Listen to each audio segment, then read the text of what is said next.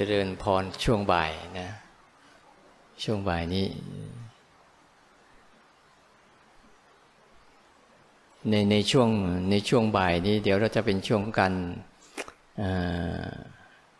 พาภาวนานะ ใครยังไม่เคยภาวนาแบบสิบสี่จังหวะบ้าง ยกมือขึ้นสิที่ยังไม่เคยภาวนาเลย แบบแบบเนี้ยนะ แบบเนี้ยเคยเคยมั้งก็ยัง เคยทุกคนไหม คนไหนยังไม่เคยยกมือขึ้นใจรู้จัก ยังไม่เคยเลยเนาะหนึ่งสองสาม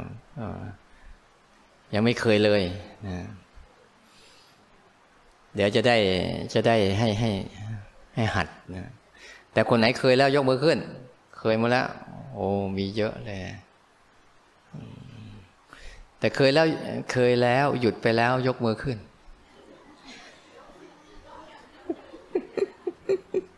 เคยบางคนเคยแล้วหยุดไปแล้วนะก็ได้เคยแล้วยังทำต่อ เคยแล้วยังทำต่ออมีอยู่ เคยแล้วหยุดไปแล้วเนี่ย เพราะเราจะมีอาจารย์เยอะมากมายเลยแหละ เดี๋ยว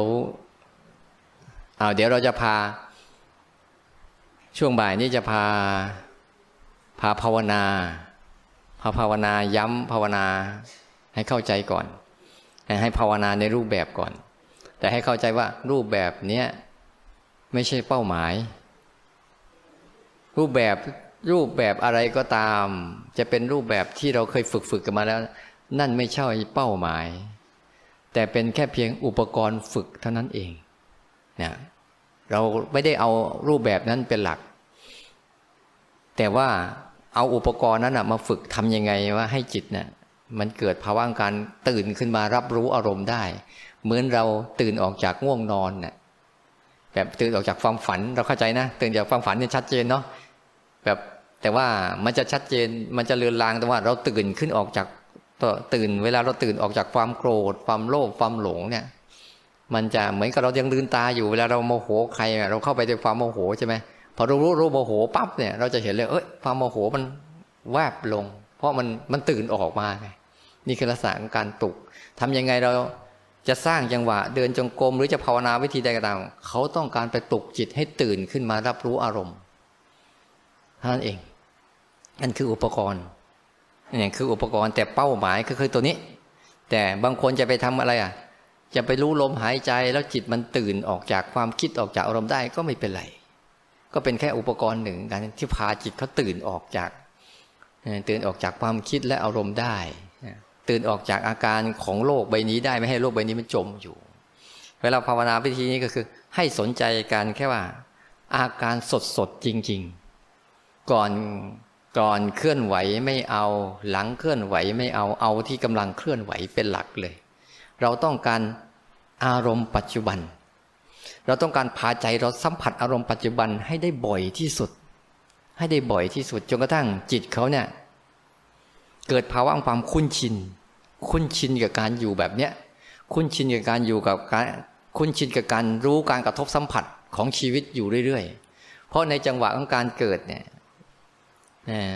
ของการเกิด เวลาเราสังเกตเห็นเวลาก็เกิดอะจังหวะของการกระทบสัมผัสเนี่ยแหละ สติจะเกิดขึ้นหรือ หรือความหลงจะเกิดขึ้นก็อยู่จังหวะนี้แหละ จังหวะของการที่อะไรมากระทบปุ๊บเราได้รู้จัก รู้จัก รูปเวทนาเนี่ย อวิชชาเป็นไปจะเกิดสังขารสังขารก็จะวิญญาณวิญญาณเกิดนามรูปนามรูปไปเกิดสลายตนะสลายตนะเกิดผัสสะผัสสะไปเกิดเวทนา เวทนาเกิดตัณหา ที่จังหวะที่หกเนี่ยเราให้ทันผัสสะกับเวทนาไอตัวทันผัสสะกับเวทนาเนี่ยจะทำให้ตื่น แล้วมันจะไม่ต่อไปสู่ไปสู่อันอื่นต่อไปอีก เป็นภพเป็นชาติเป็นชราเป็นมรณะไปอีกมันจะแต่มันจะกลายเป็นเป็นวิสังขารขึ้นมาทันที เป็นสติปัญญาทันทีมันจังหวะที่มันกระทบเนี่ยมันต้องมีอยู่แล้ว แต่กระทบแล้วเรารู้หรือกระทบแล้วเราหลง นี่ต่างหากคือสิ่งที่เราต้องทำให้การเคลื่อนไหวเนี่ยเป็นการกระตุ้นให้เกิดอารมณ์ปัจจุบันให้ได้ เรามีอยู่แล้วอารมณ์ปัจจุบันทุกคนมีใช่ไหมคนคนอารมณ์ปัจจุบันเป็นยังไง อารมณ์ปัจจุบันเป็นยังไง อารมณ์ปัจจุบันลักษณะของอารมณ์ปัจจุบันเป็นยังไงฮะ คนส่วนใหญ่ ปัจจุบันคือเดี๋ยวนี้ ปัจจุบันคือที่นี่ ใช่ไหมปัจจุบันคืออย่างนี้ จริง ๆ ปัจจุบันนะ ปัจจุบันน่ะ ไม่มี ปัจจุบันไม่มี แต่ที่สิ่งที่มีคือความเป็นขณะหนึ่ง ปัจจุบันคือเห็นความเป็นขณะหนึ่งขณะหนึ่ง คนใดก็ตามสัมผัสความเป็นขณะหนึ่งขณะหนึ่ง คนนั้นเริ่มสัมผัสปัจจุบัน ปัจจุบันจึงมีความเป็นขณะหนึ่งเป็นหลัก ถ้าเรารู้สึกกับการขณะหนึ่งได้ขณะหนึ่งได้ขณะหนึ่งได้บ่อยๆ นั่นแหละเขาเรียกว่าคนนั้นกำลังสัมผัสปัจจุบัน เช่น เดินไปเนี่ย เราเดินทีละก้าวสัมผัสความรู้สึกทีละก้าวทีละก้าวทีละก้าวทีละก้าวทีละก้าวได้เรื่อยๆเนี่ยคนนั้นกำลังสัมผัสปัจจุบัน หรือแม้แต่กระพริบตาทุกครั้งที่กระพริบตาแล้วเรารู้ทีละขณะของการกระพริบตาเรื่อยๆเรื่อยๆเรื่อยๆเนี่ยเรียกว่าคนนั้นจิตอยู่กับอารมณ์ปัจจุบัน เพราะการรับรู้ปัจจุบันคือรับรู้ความเป็นขณะหนึ่งเข้าใจไหมตรงเนี้ยแต่ถ้าเราใช้ชีวิตแบบเพลินๆเพลิๆไปเรื่อยๆ ไม่เคยสัมผัสความรู้สึกขณะหนึ่งที่มันมากระทบกับเราเลยเนี่ยคนนั้นไม่มีอารมณ์ปัจจุบัน มีแต่อารมณ์อดีตอนาคต มีแต่ความคิด มีแต่อดีตอนาคต ชีวิตเราเนี่ยสังเกตดูเราไม่เคยสนใจภาวะตรงนี้หรอก น้อย จะสนใจ จะไปไหนจะทำอะไรจะกินอะไรจะเอาที่ไหนจะพักผ่อนยังไงไปเรื่อยๆ แต่อความรู้สึกขณะหนึ่ง เฉพาะหน้าเนี่ย ทุกคนไม่สนใจ กระทบทีไรปุ๊บก็คิด กระทบทีไรก็เลย กระทบทีไรก็เลยต่อมาเราจะฝึกให้มันอยู่ตรงนี้ ฝึกเอาจิตของเราเนะ่ะมาเลี้ยงอยู่กับภาวะปัจจุบันเนี่ย เพราะการเลี้ยงกับภาวะปัจจุบันน่ะมันดียังไงหนึ่งไม่ต้องทำขึ้นมา ปัจจุบันไม่ต้องทำนะหรือต้องทำ ปัจจุบันนี่เราไม่ต้องทำนะ มันเกิดขึ้นมาเองมาเลย เช่นตากระทบรูปรูปมันมาเองมัน หูได้ยินเสียงเองมันจมูกได้กลิ่นเองมันลิ้นรู้รสเองมันกายสัมผัสเย็นร้อนอ่อนแข็งยืนเดินนั่งนอนเองมันนี่ปัจจุบันเนี่ยเราไม่ต้องสร้างอารมณ์ขึ้นมาเลย แต่มันมีอารมณ์ที่เข้ามากระทบกับเราตลอดเวลาเลยเนี่ย เราไม่ต้องสร้าง แต่ตรงกันข้ามกับไออดีตอนาคตเราต้องสร้างขึ้นมา เช่นเราจะโกรธใครสักคนหนึ่งบางทีต้องคิดขึ้นมานะ พอมันโกรธแล้วยังไม่พอใจต้องคิดต่ออีกให้มันส่งมันส่งเสริมให้มันอยู่ยาวๆหน่อยฉะนั้นอารมณ์ปัจจุบันนี้ไม่ต้องทำอันที่สองคือ มันเกิดขึ้นมาอย่างจริง ๆ เลย โดยเราไม่มีสิทธิ์เลือก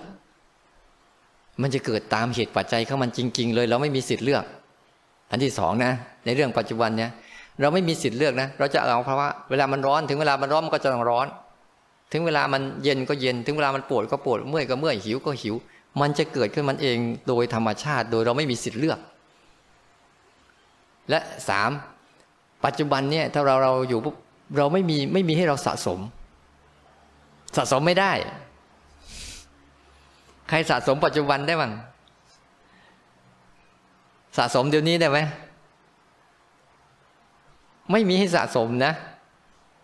แต่ถ้าเราอยู่ของโลกของอดีตอนาคตอะ เรามีการสะสมใช่ปะสะสม สะสมอารมณ์อดีตอนาคตเนี่ยเราสะสมมันนะโกรธของเขาสังเกตดูเราสะสมความโกรธคนบางคนนะสะสมความโกรธสิบปีก็ยังไม่หายเลย สะสมไว้ แต่ปัจจุบันเนี่ยสะสมไม่ได้ มันมีแต่เกิดมาแค่นี้แล้วก็หายไปเลย หายไปเลย หายไปเลย หายไปเลย ไม่ให้เรารักษา แล้วไม่ให้เราทำอะไรมากกว่านี้ มีหน้าที่อย่างเดียวคือรับรู้มัน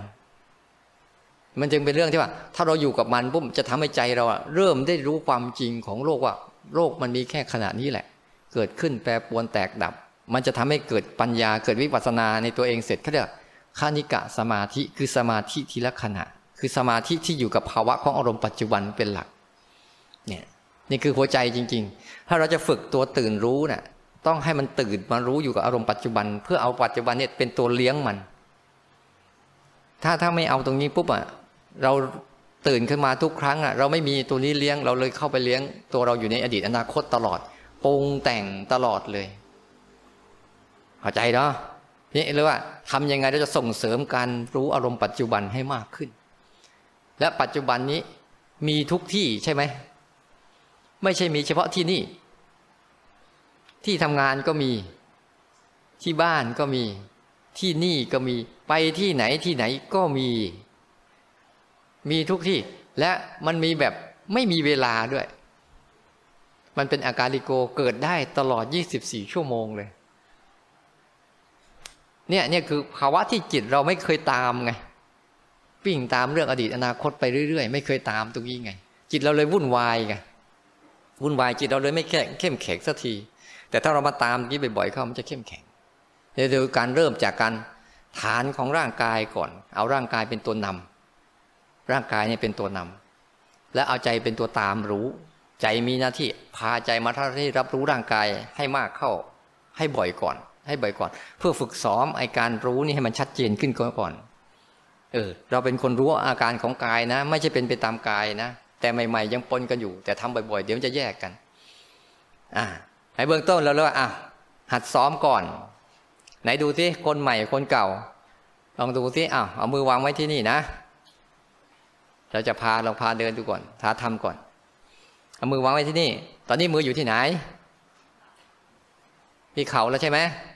อ้าวเราพลิกมือขึ้น มือมือข้างขวาพลิกตั้งขึ้นอย่างนี้ ให้รู้นะลองคว่ำสิ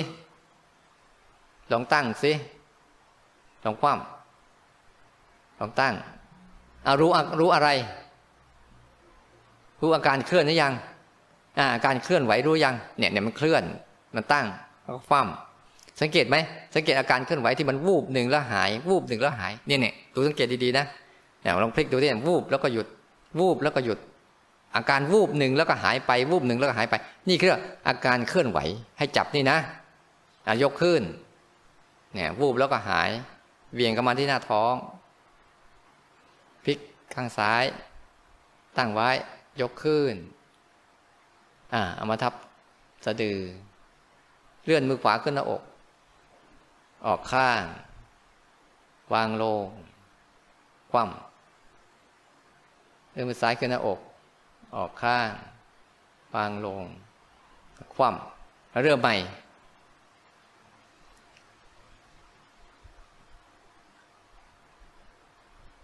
เรื่องใหม่นะ ให้สังเกตนะ เราไม่ได้เอาแขนนะ เราไม่ได้เอาการเคลื่อนไหว แต่เรารู้เอาตัวรู้ที่รู้อาการเคลื่อนไหว วูบหนึ่งหาย วูบหนึ่งมันหาย วูบหนึ่งมันหาย วูบหนึ่งมันหาย เนี่ยรู้ทีละขณะ คนไหนถ้ารู้สั้น ๆ คนนั้นแหละสัมผัสอารมณ์ปัจจุบัน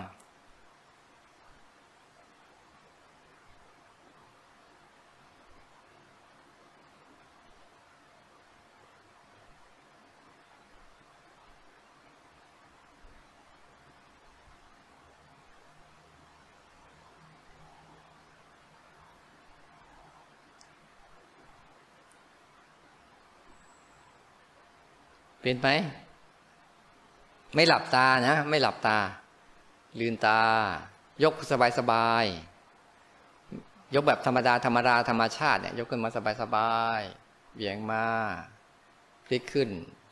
รู้อาการเคลื่อน เห็นอาการเคลื่อนแล้วก็หายไปเนี่ยเคลื่อนขึ้นหน้าอก ให้รู้ออกข้าง วางลง คว่ำ เป็นขึ้นออกข้างวางลง คว่ำ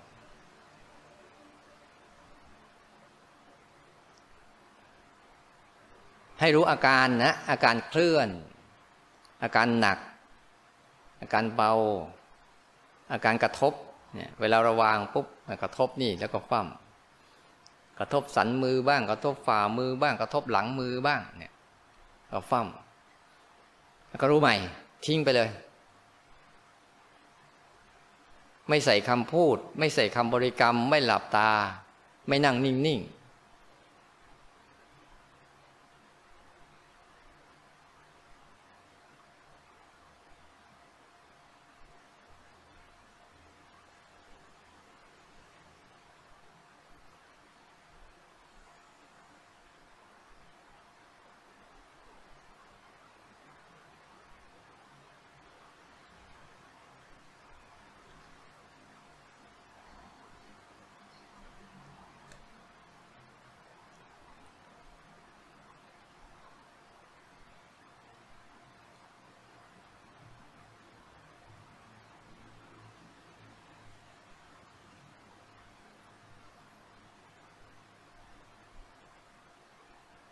เนี่ยเราก็เริ่มไป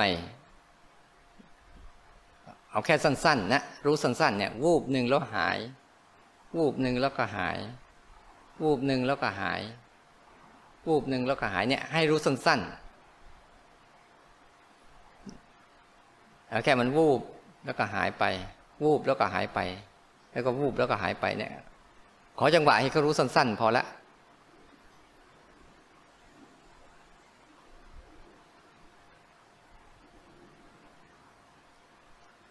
สายตามองมาข้างหน้าตรงๆนะมองสบายๆ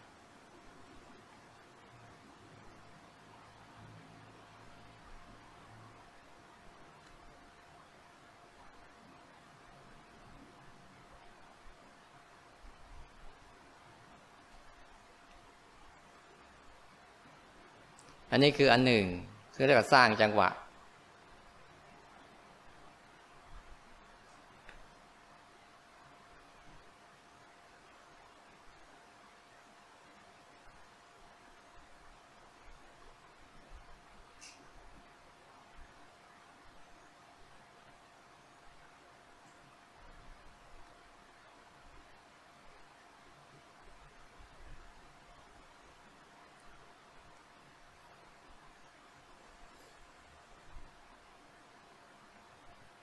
อ่า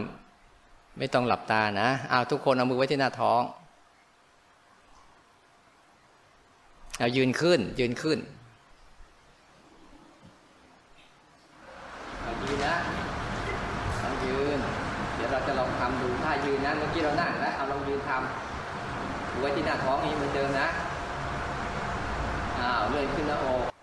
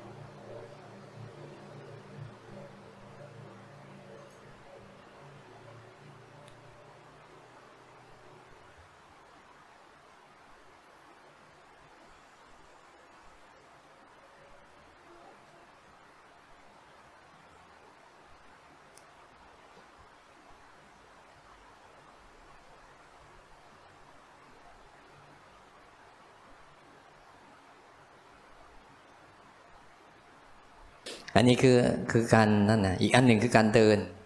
จะสลับกัน เดินก็เดินแบบธรรมชาตินี่แหละ การเดินของเราเนี่ยเดินแบบธรรมชาติ เวลาเดินปุ๊บเนี่ย เอาขาเวลาเราเดินนะสายเราไม่ไม่ก้มอย่างนี้หรือไปมองไปนู่นไปนี่แค่มองไปข้างหน้าตรงๆพอ ให้มันระหว่างศีรษะกับไอ้ตัวนี้ให้มันมองตรงๆแบบสบายๆเวลาเดินปุ๊บเราก็เก็บมือมือบางทีเก็บไว้ข้างหลัง บางทีมาไว้ข้างหน้าหรือบางทีก็กอดอกบางทีก็เราปล่อยเบาสบายเวลาเดินปุ๊บเนี่ย ให้เราสนใจที่ฝ่าเท้า ฝ่าเท้าที่มันเดินแต่ละก้าวเนี่ย ความยาวก็มันอย่าให้เกินสิบห้าความสั้นอย่าให้เกินห้าระหว่างห้าถึงสิบห้าเนี่ยใช้ได้นะเพราะมันจะเป็นหลัก ถ้ามันเดินยาวเกินไปมันจะเพลิน ถ้าเดินใกล้เกินไปมันก็จะ เวียนหัวมันจะเครียด แล้วเดินอย่าไปเดินก้ม ถ้าเดินก้มปุ๊บเนี่ยมันจะมึนหัวกับปวดต้นคอนี้ ให้เดินแบบเดินหน้าก็ตรงตรงนะเวลาเดินนะไม่ไม่ใส่คำบริกรรมอะไรนะเดี๋ยวจะเดินให้ดูเนี่ย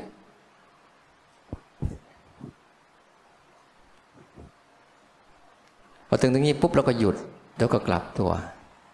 แล้วก็ตั้งต้นใหม่ รู้สั้น ๆ รู้ทีละก้าว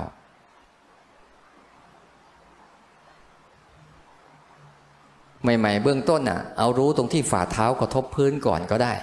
นะใหม่ ๆ นะเวลามาเหยียบปุ๊บเอาแค่นั้นพอ เอาที่กระเท้ากระทบพื้นนะรู้ที่ฝ่าเท้าที่มันกระทบพื้นที่ละก้าว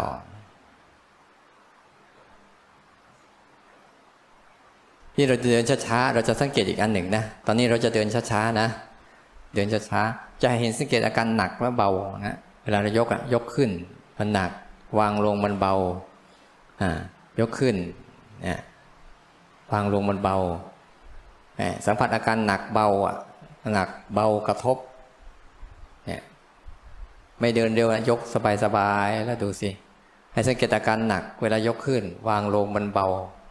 มันจะมีไหว มีหนัก มีเบา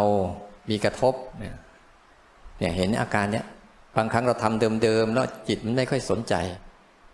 ปลี่ยนแปลงบ้าง เพื่อให้มันเกิดความสนใจ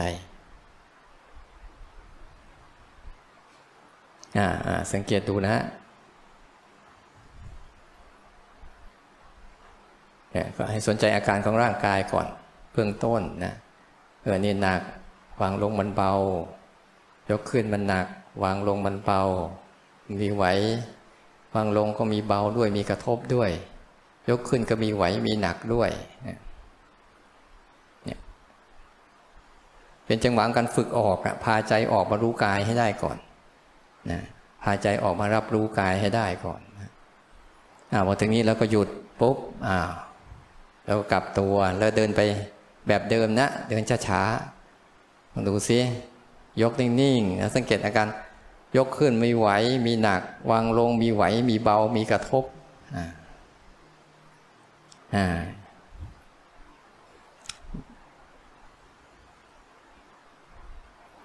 แต่ละข้างสังเกตเห็นนะ หนักเบาไหวกระทบ สัมผัสอาการของอาการหนัก ไหวแล้วก็กระทบ เสร็จแล้วไม่ต้องกลับตัวนะ หยุดยืนอยู่ก่อน ปุ๊บอ้าวทีนี้เราจะถอยหลังอ่า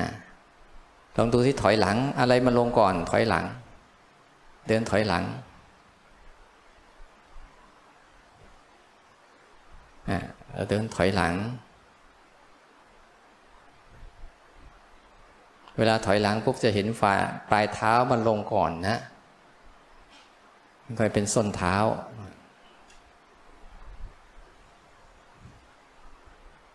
อ่าสังเกตเห็นไหมว่าเราถอยหลังปุ๊บมันจะเริ่มกลับมาสนใจตัวตัวการเดินมากขึ้น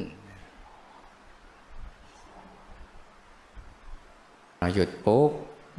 หยุดปุ๊บที่นี่เดินหน้า เดินหน้าดูซิว่า อะไรมาลงก่อนระว่างปลายเท้า ส้นเท้าหรือกลางฝ่าเท้าเอาเดินหน้าลองดูซิว่าอันไหนมันลงก่อน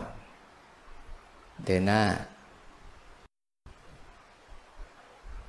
อ้าวหยุดยืนตรงนี้ปุ๊บแล้วยังไม่ต้องกลับตัวนะ แล้วถอยหลังอ้าวดูซิว่า ปลายเท้า ส้นเท้ากลางเท้าอะไรลงก่อน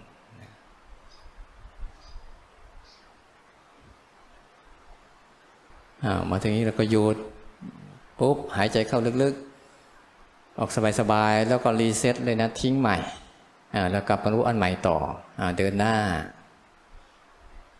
อ้าวแล้วก็หยุดยืนปุ๊บอย่าเพิ่งกลับตัวนะอาถอยหลัง รู้ทีละก้าว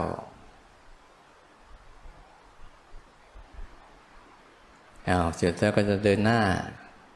เดินไปหน้านะ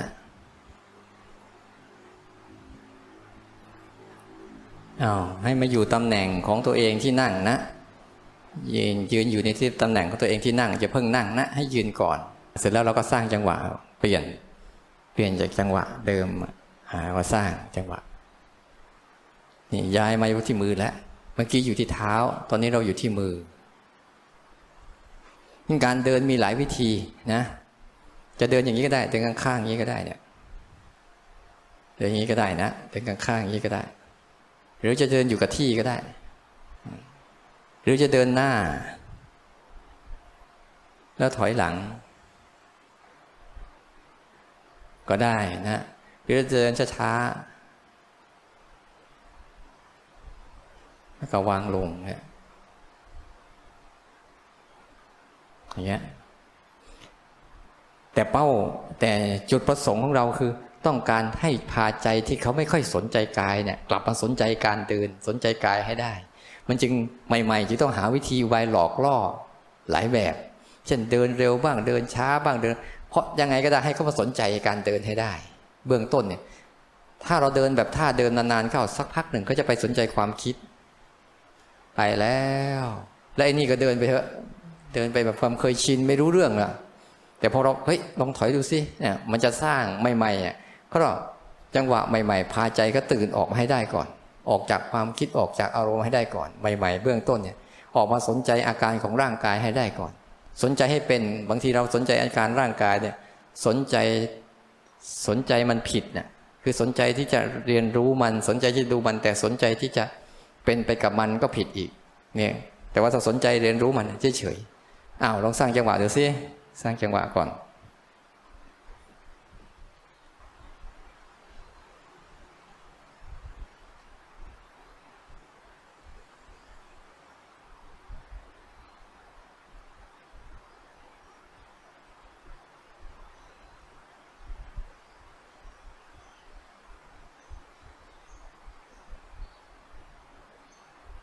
อันเนี้ย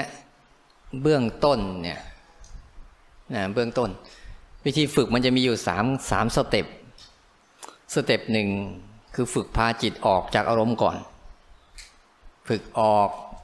ฝึกฝืน แล้วก็ฝึกวาง มีมีอยู่สามช่วง ช่วงช่วงแรกต้องพาฝึกพาใจออกก่อน ออกจากความคิดออกจากอารมณ์ออกจากอดีตออกจากอนาคต ให้มันมาอยู่กับปัจจุบันให้ได้ก่อน ช่วงแรกเนี่ยของการฝึกเนี่ยหาวิธีการยังไงก็ตาม ให้มันออกมาจากอดีตจากอนาคตจากความคิดจากอารมณ์ออกมาอยู่กับปัจจุบันเห็นอาการของร่างกายให้ได้ก่อนเอาร่างกายนำก่อนในช่วงแรกเนี่ยช่วงแรกหรือว่าเวลาเราภาวนาปุ๊บเอาร่างกายหยาบๆนี่นำไปก่อน โดยนำโดยให้ใจรู้ตาม ใจรู้ตาม เวลาฝึกให้ให้อาการของร่างกายเกิดก่อนแล้วใจรู้ตาม รู้ตาม เหมือนตอนเนี้ยใครกำลังง่วงอยู่เนี่ย เอาใจรู้ตามง่วงหรือดูง่วง ฮะให้ใจมันดูง่วงนะ อย่าใจไปตามง่วงนะถ้าใจไปตามง่วงมันจะหายไปเลย ร่างกายจะหายไป ช่วงแรกเนี่ยเป็นช่วงการต้องฝึกพาตัวรู้ตัวรู้สึกตัวของเราเนี่ย ออกมาจากอารมณ์ให้ได้ก่อน ถ้าเราออกจากมันไม่ได้มันจะปนกันระหว่างตัวรู้สึกกับตัวอารมณ์ นี่นี่คือประเด็นแรกว่าเราต้องพาออกมาก่อน พาออกมาก่อน อีกอันหนึ่งคือ เราต้องรู้จักตัวรู้สึกตัวจริง ๆ ให้เป็นตัวรู้สึกตัวที่เขาว่า ตัวที่เป็นผู้รู้ผู้ดูเนี่ย ต้องรู้จักให้มันดีว่ามันเป็นมันเป็นยังไง มันต่างจากสิ่งที่ไม่ใช่ตัวรู้สึกตัวยังไง เนี่ยต้องดูให้ชัด ตัวเคลื่อนไหวเนี่ย ใช่ตัวรู้สึกไหมตัวเคลื่อนไหวเนี่ย ตัวเคลื่อนไหวนี่ยังไม่ใช่ภาวะรู้สึกตัวนะ ตัวเคลื่อนไหวนี่ไม่ใช่ภาวะตัวรู้สึก การเคลื่อนไหวเนี่ย มันเป็นแค่อาการของร่างกายเฉย เย็นร้อนอ่อนแข็งพวกนี้ยังไม่ใช่ตัวรู้สึกนะแต่ตัวไปรู้อาการเย็นอาการร้อน อาการไหว อาการตึง อาการหนัก อาการเบา อาการยืนอาการเดิน นี่นี่นี่ตัวรู้สึกตัวคือตัวนี้ ตัวที่ไปรู้อาการของร่างกายนี่แหละก็เรียกตัวรู้สึก แต่อาการของร่างกายทั้งหมดไม่ใช่ตัวรู้สึกงงไหมนั้นภาวะของตัวรู้สึกเนี่ยมันมันจะคล้าย ๆ กับว่า มันมีอาการอะไรตัวรู้สึกก็จะรู้อาการนั้นนั่นแหละ แต่คนที่ยังไม่ไม่เข้าใจก็จะคิดว่าอาการนั้นแหละ เป็นใจอาการนั้นแหละ เป็นตัวรู้สึก เวลาเราจะเห็นนะ่ะ เวลาเราเคลื่อนไหวเนี่ยไม่ใช่ตัวรู้สึก แต่ตัวรู้เคลื่อนไหวเริ่มมีตัวรู้สึกแล้ว เดินเนี่ยหนักเบาไม่ใช่ตัวรู้สึก รู้ว่าหนักรู้ว่าเบาเริ่มมีตัวรู้สึกแล้วคิดไม่ใช่ตัวรู้สึก รู้ว่าคิดเมื่อไหร่จะเป็นตัวรู้สึกทันที โกรธไม่ใช่ตัวรู้สึก แต่รู้ว่าโกรธเมื่อไหร่นั่นแหละจะเป็นตัวรู้สึกทันที ตัวรู้สึกจะมันจะเหมือนกับว่า สิ่งนั้นเกิดยังไงมันก็จะรู้แบบนั้นแหละภาวะของตัวรู้นะภาวะของตัวรู้เนี่ย สิ่งนั้นเป็นแบบไหน ภาวะของตัวรู้ก็จะรู้แบบนั้นแหละ ไม่ได้ปรุงแต่งเพิ่มเติมเสริมต่ออะไรทั้งสิ้นเนี่ยภาวะของตัวรู้จะเป็นอย่างนี้ ก็เลยบอกเวลาเรามีอะไรเกิดขึ้นมาปุ๊บเราก็รู้ตามที่มันเกิดนั่นแหละ แต่อย่าเป็นไปตามที่มันเกิด เข้าใจภาพนี้ไหมรู้ตามที่มันเป็นนั่นแหละ แต่อย่าไปเป็นตามมัน พูดง่าย ๆ รู้ตามที่มันเป็น แต่อย่าไปเป็นตามมัน เพียงแต่รู้มันเห็นมัน เข้าใจมันเฉยๆในเบื้องต้นเนี่ย ให้ขยันมาซ้อมกับไอ้ท่านี้ก่อน ซ้อม เพราะไอ้ตัวนี้มันมันเป็นปัจจุบันดีมันง่าย ๆ ดี เพื่อพาใจมันออกจากความคิดออกจากอารมณ์ให้ได้ก่อน ในเบื้องต้น ถ้าถ้ามันไม่ออกมาไม่ได้นะมันก็จะปนกันไปปนกันมามั่ว เราก็จะมั่ว มั่วไม่รู้ว่าดีหรือไม่ดีนะ อันตัวรู้เบื้องต้นนะเอาตัวรู้สึกตัวเนี่ยตัวที่เป็นภาวะตื่นรู้ขึ้นมาเนี่ยให้มันออกมาเห็นกายให้มากที่สุดก่อน การเห็นกายให้มากที่สุดเพราะอะไร เพราะประโยชน์มันคือมันจะได้อยู่กับอารมณ์ปัจจุบันได้ กายจะเป็นปัจจุบัน ตาหูจมูกลิ้นกาย รูปเสียงกลิ่นรสสัมผัสเนี่ยจะเป็นปัจจุบันทั้งนั้นเลยไม่มีอดีตอนาคตงั้นพอเราเอาตัวรู้มันรู้เล่นเข้าไป อัดเข้าไป อัดเข้าไป ให้เขาสนใจนี้มากเข้ามากเข้ามากเข้ามาเข้าเขาก็จะออกจากความคิดและอารมณ์เอง คนไหนที่คิดเยอะๆคิดมากๆถ้าสนใจฝากฝั่งนี้เยอะความคิดจะน้อยลงเอง ในตัวเลยนะ ถ้าจิตมันมาสนใจเนี่ย สนใจสมมติสนใจการนั่งอยู่ของเราเนี่ยมันจะต้องคิดอะไรอีก นั่งแล้วต้องคิดอะไรอีก ฉันนั่งอยู่เนี่ย ต้องคิดอีกไหมว่าฉันนั่งนั่งอยู่นี่ปุ๊บไม่ต้องคิดอะไรอีกไงแค่รับรู้อาการเฉยๆสภาวะเบื้องต้น ต่อมาอันที่สองคืออะไร เมื่อฝึกออกได้บ่อยเข้า บ่อยเข้า โดยอาศัยการฝึกออกโดยอาศัยอารมณ์ปัจจุบันทีละขณะ ทีละขณะที่มันเกิดขึ้นกับร่างกายอายตนะทั้งห้าตาหูจมูกลิ้นกายเนี่ยนะบ่อยๆ เข้า บ่อยๆ เข้าบ่อยๆเข้าเนี่ยมันจะพาใจออกจากความคิดที่เป็นอดีตอนาคตออกมาเนี่ยที่บางครั้งมันออกมาแล้ว มันยังเอาไม่เลิกมีไหมก็ออกมาอยู่กับ นี่แล้วมันยังยังอยู่อีกไม่เลิกเนี่ย อันเนี้ย ออกมาเดินแล้วก็เดินด้วยความโมโหนั่นแหละ ออกมาแล้วมันยังไม่เลิกอีกเนี่ยนี่ต้องใช้ภาวะตัวที่สองคือฝืนคำว่าฝืนนี่หมายความว่า มีศีล มีศีลคืออา้าวอยากเกิดเกิดไป อยากเป็นเป็นไป แต่ฉันไม่ทำตาม ฉันไม่เอากายกรรมวจีกรรมมโนกรรมไปทำตามอารมณ์นั้น คุณเกิดไปเลย แต่ฉันไม่ทำตาม ฉันก็จะเดินฉันอยู่อย่างนี้แหละ ฉันจะไม่พูดตามอารมณ์นั้น จะไม่ว่าตามอารมณ์นั้น จะไม่กระทำตามอารมณ์นั้น คือฝืน ฝืน เวลาเราฝืนอะ อารมณ์ที่มันเกิดขึ้นมานะมันจะเป็นคิดชอบใจไม่ชอบใจเนี่ย มันไม่มีปัญหาอะไรหรอก ที่มันมีปัญหาคืออะไรมันเอากายกรรมวจีกรรมมโนกรรมไปทำตาม มันจึงเกิดปัญหา ปัญหามันอยู่จังหวะนี้ แต่ถ้ามันเกิดมาปุ๊บเราไม่เอากายกรรมวจีกรรมมโนกรรมไปทำตามเสียเนี่ยมันไม่มีปัญหาเลยหรอก เดี๋ยวมันก็หายสังเกตไหมอันไหนที่เราไม่ทำตามมันจะหายง่าย แต่พวกเราอะ ไม่ทำตามนะหายยากทำตามแล้วมันจะหายง่าย เพราะมันจะเวียนเวียนเวียนอยู่เอาทีเดียวก็จบใช่ปะที่ว่าหายยากหมายความว่าไง มันหายมันเหมือนหายง่ายนะแต่มันจะเวียนมาหาเราบ่อย เพราะพอทุกครั้งที่มันมาปุ๊บเราเราไม่ได้ฝืนไง ไม่ได้ฝืนไม่ได้ทวน ไม่ได้ทน ไม่ได้อดกั้นไม่ได้มีศีลเนี่ยพอทำตามปุ๊บเนี่ย มันเหมือนหายง่าย แต่การหายง่าย หายง่ายเข้ามันมันจะมาบ่อย เพราะมันได้สร้างวิบากกรรมเอาไว้แล้วว่าเมื่ออะไรมาปุ๊บมันต้องสนองตอบสนองตอบมันเลยมาบ่อยมาบ่อยมาบ่อย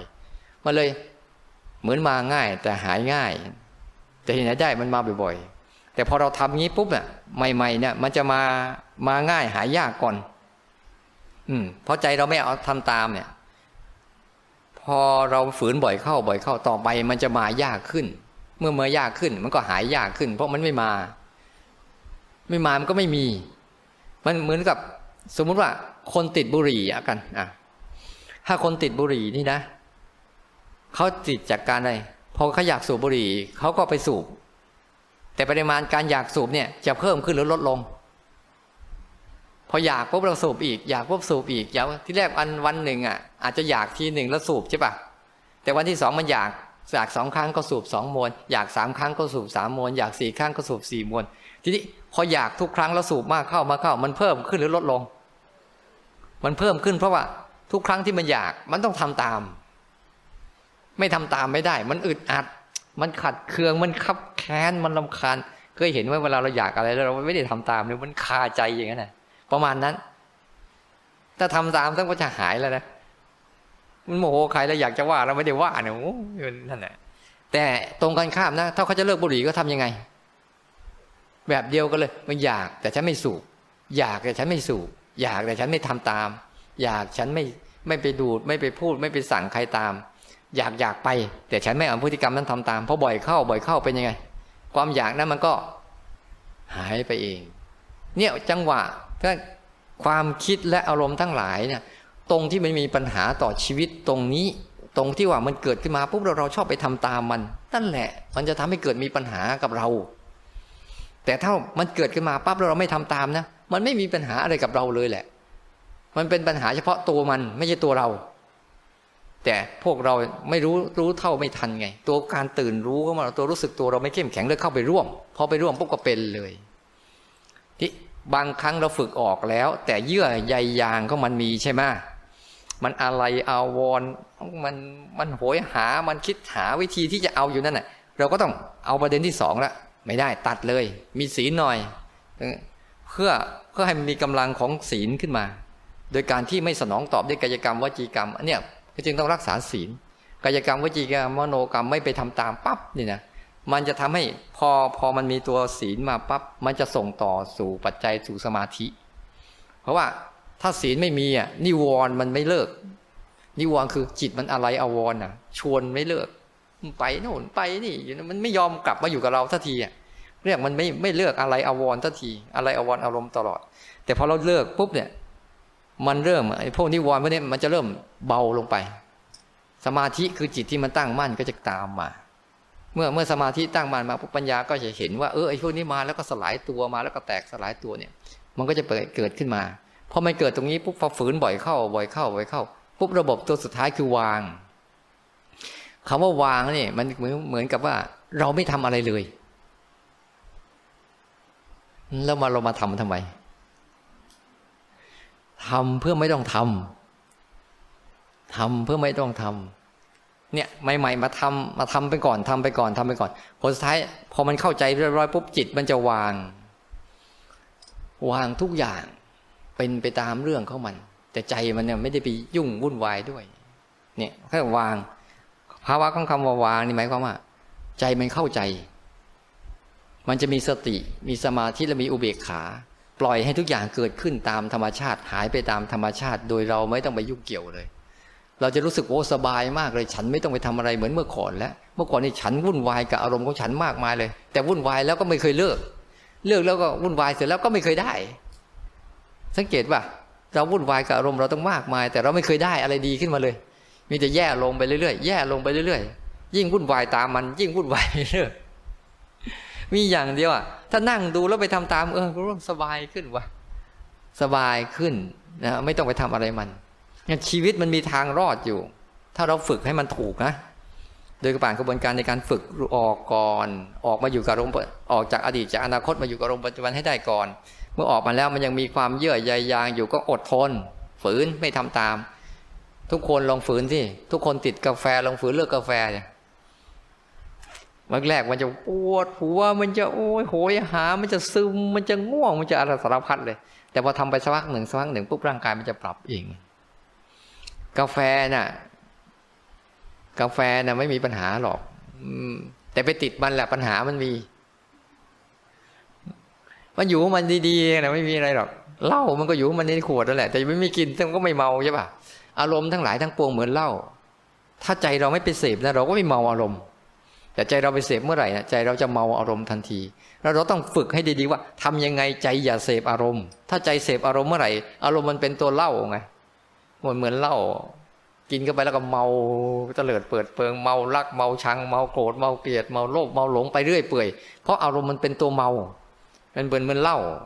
แต่ถ้าเราไม่กินซะมันจะเมาไหมนึกว่าไม่กินแล้วตัวเองเมาได้ด้วย นั่งมองขวดมันก็เมาได้ปะนี่แหละ จิตเราเหมือนกันถ้าจิตเราตื่นขึ้นมาเห็นอารมณ์แล้วจะเป็นอย่างนั้นแหละไม่เมาตามอารมณ์อะ เออ เห็นอารมณ์มันมัวเมาเองมัน แต่ใจเราไม่ได้เมาด้วย เห็นพฤติกรรมมันอ๋อมันเป็นอย่างนี้เอง ถ้าเข้าไปร่วมเราก็เป็นอย่างมันแหละ ถ้าเราไม่ร่วมปุ๊บเราก็ไม่เป็น จิตจึงได้นิสัยที่เมื่อก่อนเรียนแบบอารมณ์ไงเรียนแบบใจเนี่ยมันเรียนแบบคนเมา มันเลยเมา เรียนแบบอารมณ์ แต่พอใจมันไม่เรียนแบบนะใจมันเรียนรู้นะอ๋ออันนี้คนเมาเป็นอย่างนี้ อย่าไปยุ่ง เพราะเขาไปยุ่งเดี๋ยวมันจะตีเอา มันก็พอนั่นเดี๋ยวมันอยู่คนเดียวเดี๋ยวมันก็หายเองมันอันนี้ก็เมาใหม่อีกใช่ป่ะนั้นทำไมทำไงเราจะสั่งกันสักทีสั่งเมาอะ คนเนี่ยปัจจุบันนี้ที่คนสาคนเมาที่สุดคือเมาอะไร เมาในกามาคุณ เมากามรู้ไหมที่เขาไม่ค่อยชอบภาวนากันเขาคิดว่ากามให้ความสุขกับเขาได้ เมากามคือหนึ่ง กามคือรูป เสียง กลิ่นรสสัมผัส แล้วก็เป็นอารมณ์อารมณ์สบายสบายทางใจเนี่ยคนเนี่ยมันเมาอยู่แค่นี้แหละ วนเวียนวนเวียนหาความสุขอยู่แค่เนี้ยหารูปสวยๆหากลิ่นหอมๆหารสอร่อยอร่อยหาฟังเสียงเพาะๆหาสัมผัสร่างกายที่ดีๆ เพื่อให้ได้อารมณ์ดีขึ้นมา แต่อารมณ์ดีๆพวกนี้อยู่ได้นานไหมพระเจ้าเลยบอกว่าเหมือนหมาแทะกระดูก กินก็ไม่เคยอิ่ม เหมือนม้าแทะกระดูกบ้าง เหมือนความฝันบ้าง ตื่นขึ้นมาแล้ว เออเอออยู่เหมือนเดิม ไม่รู้ไปไหน มันจริงว่าเราจึงไม่มีศรัทธา พอเราไม่มีกี่เราเมาอันนั้นปุ๊บเราเลยไม่อยากออกไงไม่อยากออกแต่หารู้ไหมว่านั่นแหละคือความทุกข์มากมายมหาศาลละอันนี้คือบอกให้ฟังว่า ที่เราฝึกเนี่ย ฝึกเพื่อให้มันออกมารู้กายให้ได้ก่อน เบื้องต้น เพราะว่ากายเนี่ยเป็นไม่ไม่โกหกเรา เอ๊ะความคิดเนี่ยมันมีความจริงกี่เรื่อง เวลาที่มันคิดเคยเห็นความคิดไหมมีความจริงกี่เรื่อง ความชี้ความคิดมันมีความจริงแค่เรื่องเดียวเนี่ยเรื่องที่มันกำลังคิด มันกำลังคิดแหละกับความจริงแหละคุณเคยสังเกตเห็นไหมก่อนก่อนมาก่อนมันจะคิดมันทำอะไรบ้าง ก่อนมันจะเป็นความคิดขึ้นมาได้เนี่ย หนึ่งมันจะมีการกระทบก่อนสองมันจะมีการขยับตัวของใจก่อน ใจที่ขยับวูบไปกับการกระทบมีกระทบปุ๊บแล้วจิตมันขยับวูบหนึ่งพอขยับวูบหนึ่งปุ๊บมันจะมีภาพในหัวขึ้นมา พอมีภาพในหัวปุ๊บมันก็ค่อยๆมีคำพูดขึ้นมาพอมีคำพูดในหัวนะที่จะเป็นคำพูดอธิบายภาพมันอะ อย่างเช่น อธิบายภาพคนเนี้ยพอนึกถึงสมมติอะไรเรานึกถึงบ้านปั๊บเนี่ยเราจะรู้เลยบ้านเราอยู่ตรงไหน ห้องนอนห้องน้ำอะไรต่าง ๆ เนี่ยมันจะอธิบายเลยนี่ ประตูอยู่ตรงนี้ ห้องนอนอยู่ตรงนี้หน้าที่นอนอยู่นี้ มานี่เก็บที่นอนกันยังเนี่ย เนี่ยเห็นไหมเห็นที่นอนยัง เนี่ย เห็นแล้ว มันจะไปอะไรเงี้ยพอพูดอะไรปุ๊บมันจะมีภาพประกอบ ภาพประกอบนั่นแหละคุณกำลังคิดคุณกำลังคิดมันมีภาพประกอบในหัวในหัวพอคิดปุ๊บก็จะมีคำอธิบาย พอคำอธิบายปุ๊บก็จะเป็นคำพูด เป็นการกระทำลงไป เป็นกระทำก็เป็นอารมณ์ต่อ ยาวไปเลย แต่ถ้าเราทันตรงเนี้ย ทันตรง จิตมันขยับ หรือทันตรงภาพที่มันเกิด หรือทันตรงที่มันพูดอยู่ แต่ยังไม่ออกจากปาก ทันช่วงไหน ช่วงนั้นนะความคิดถูกตัด ถูกตัดได้บ่อย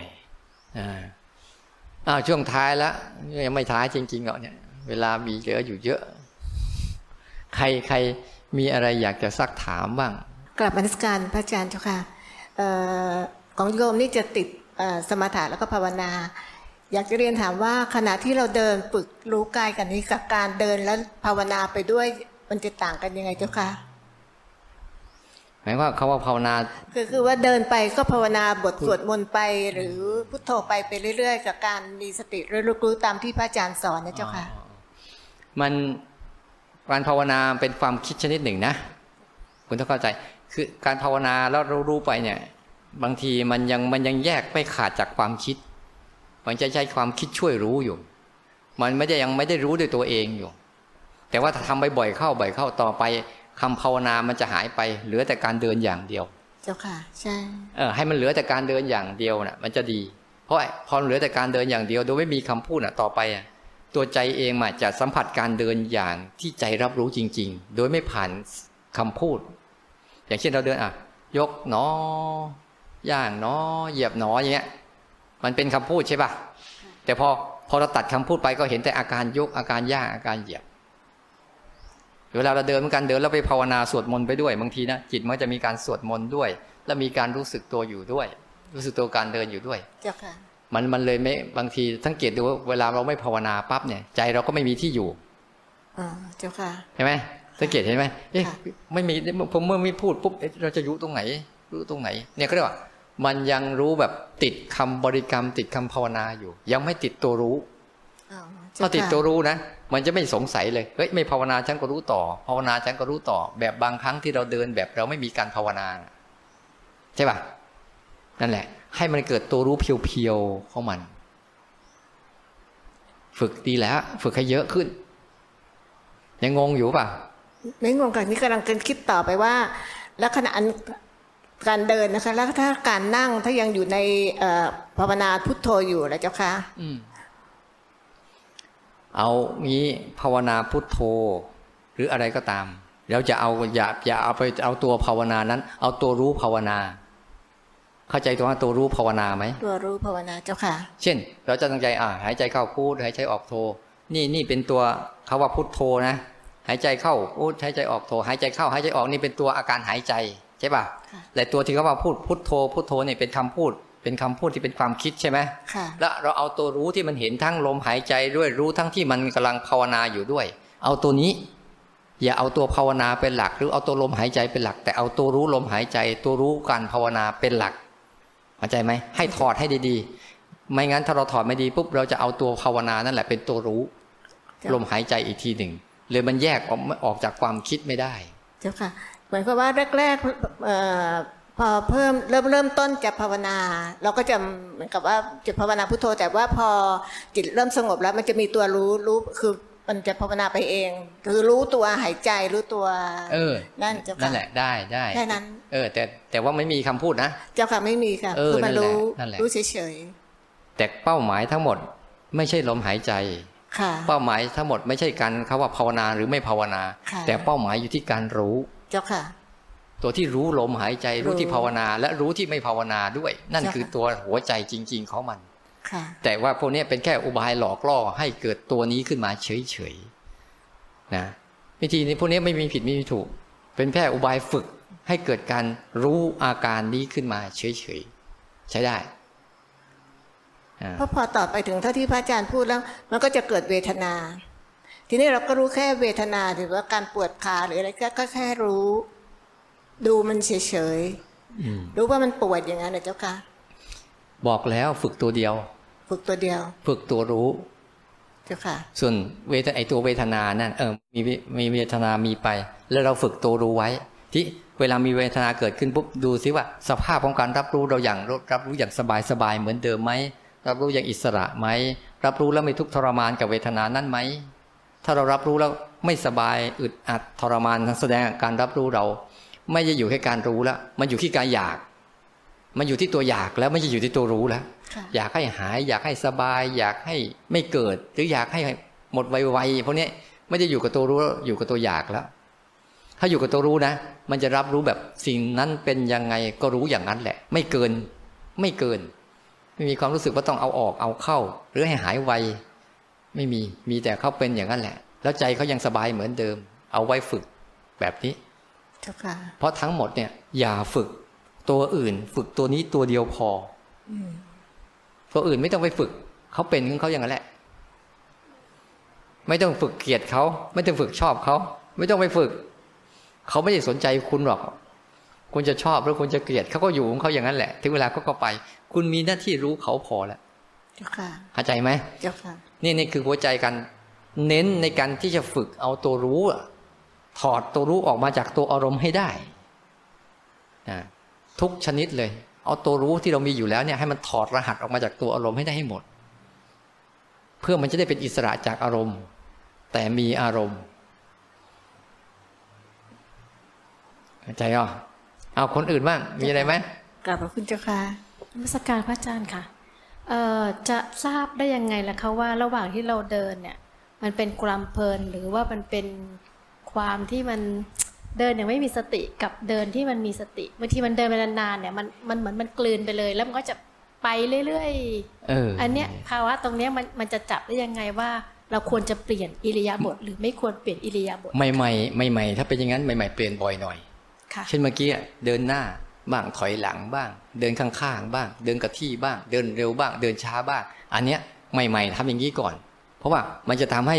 การคุ้นชินแบบถ้าเราเดินในเอาเดินเดินเดินใน step เดียวเนี่ยมันจะคุ้นชินกับการเพลินค่ะ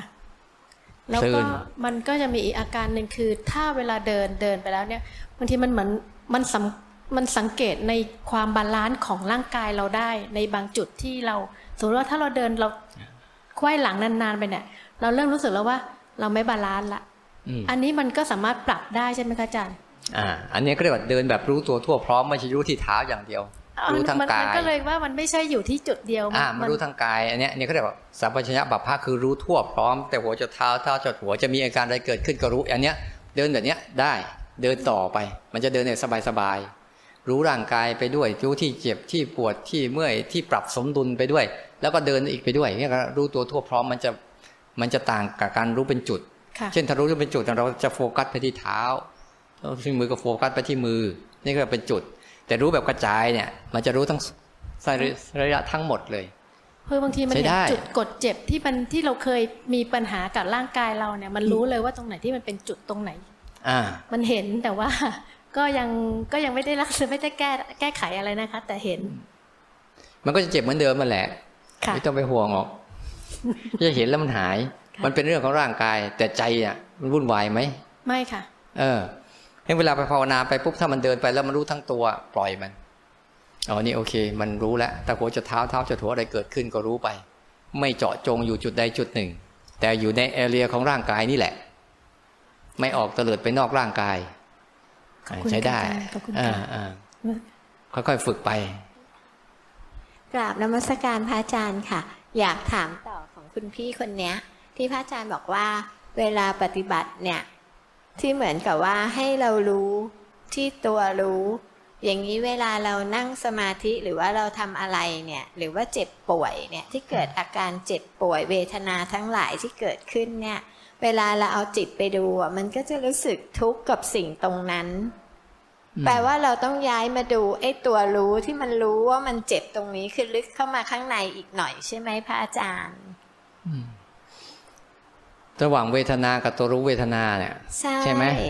เพราะไม่งั้นมันจะเจ็บมันมีหาตัวเวทนาพระจรย์คือตัวเจ็บ แล้วก็ใช่ตัวรู้เวทนาคือตัวที่มันไม่ได้เจ็บอะไรเอ๊ะเอ๊ะเอ๊ะทีนี้จิตเนี่ยเราไม่เราเราถ้าเราแยกไม่ออกนะเราแยกไม่ออกปั๊บเนี่ย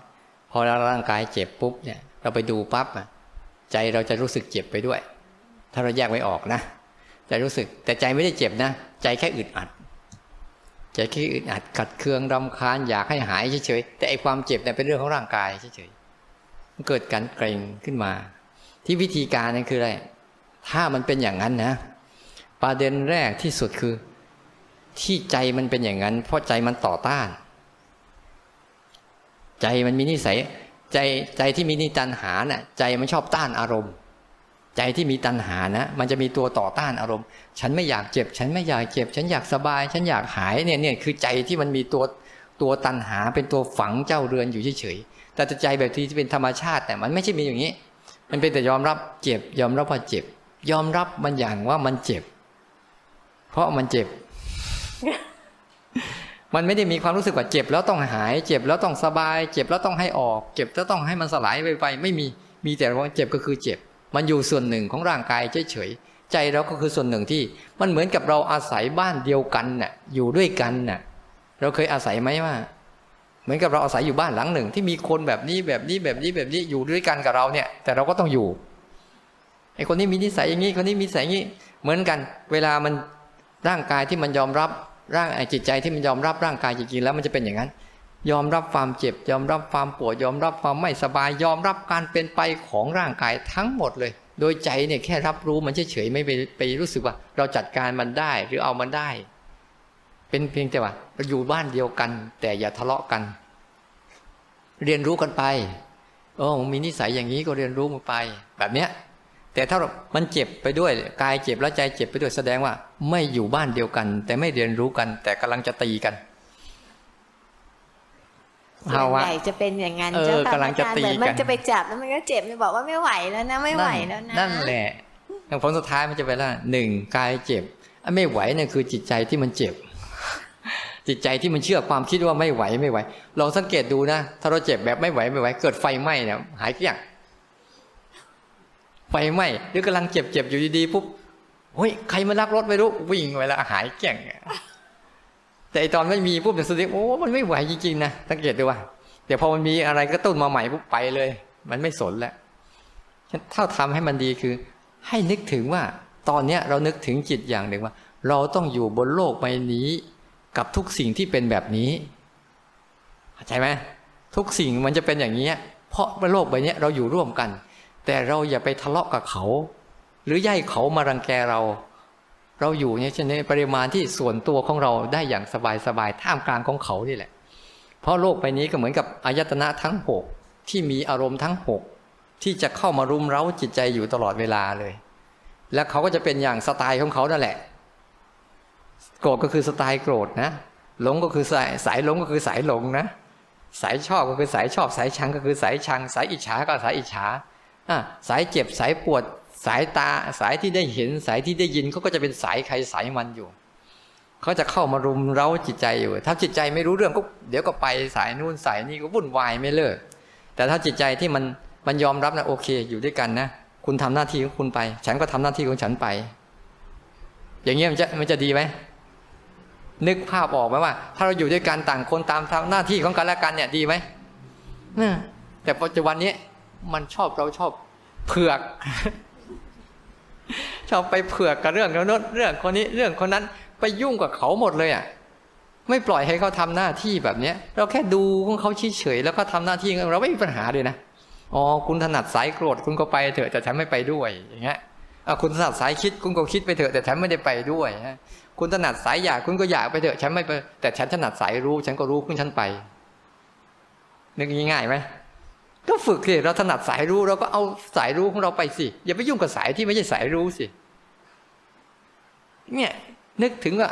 การเป็นผู้รู้ผู้ดูผู้ตื่นเบิกบานมา มันอยู่ในสายเส้นทางนี้เราก็ดูไปสิแล้วไอ้พวกนี้มันก็จะเกิดขึ้นมา เหมือนเราอยู่บ้านเดียวกันทำใจแบบนั้น อย่าทำใจแบบ ฉันไม่ให้เข้าบ้านนะก็บ้านฉันด้วยกูจะเอายังไงอะ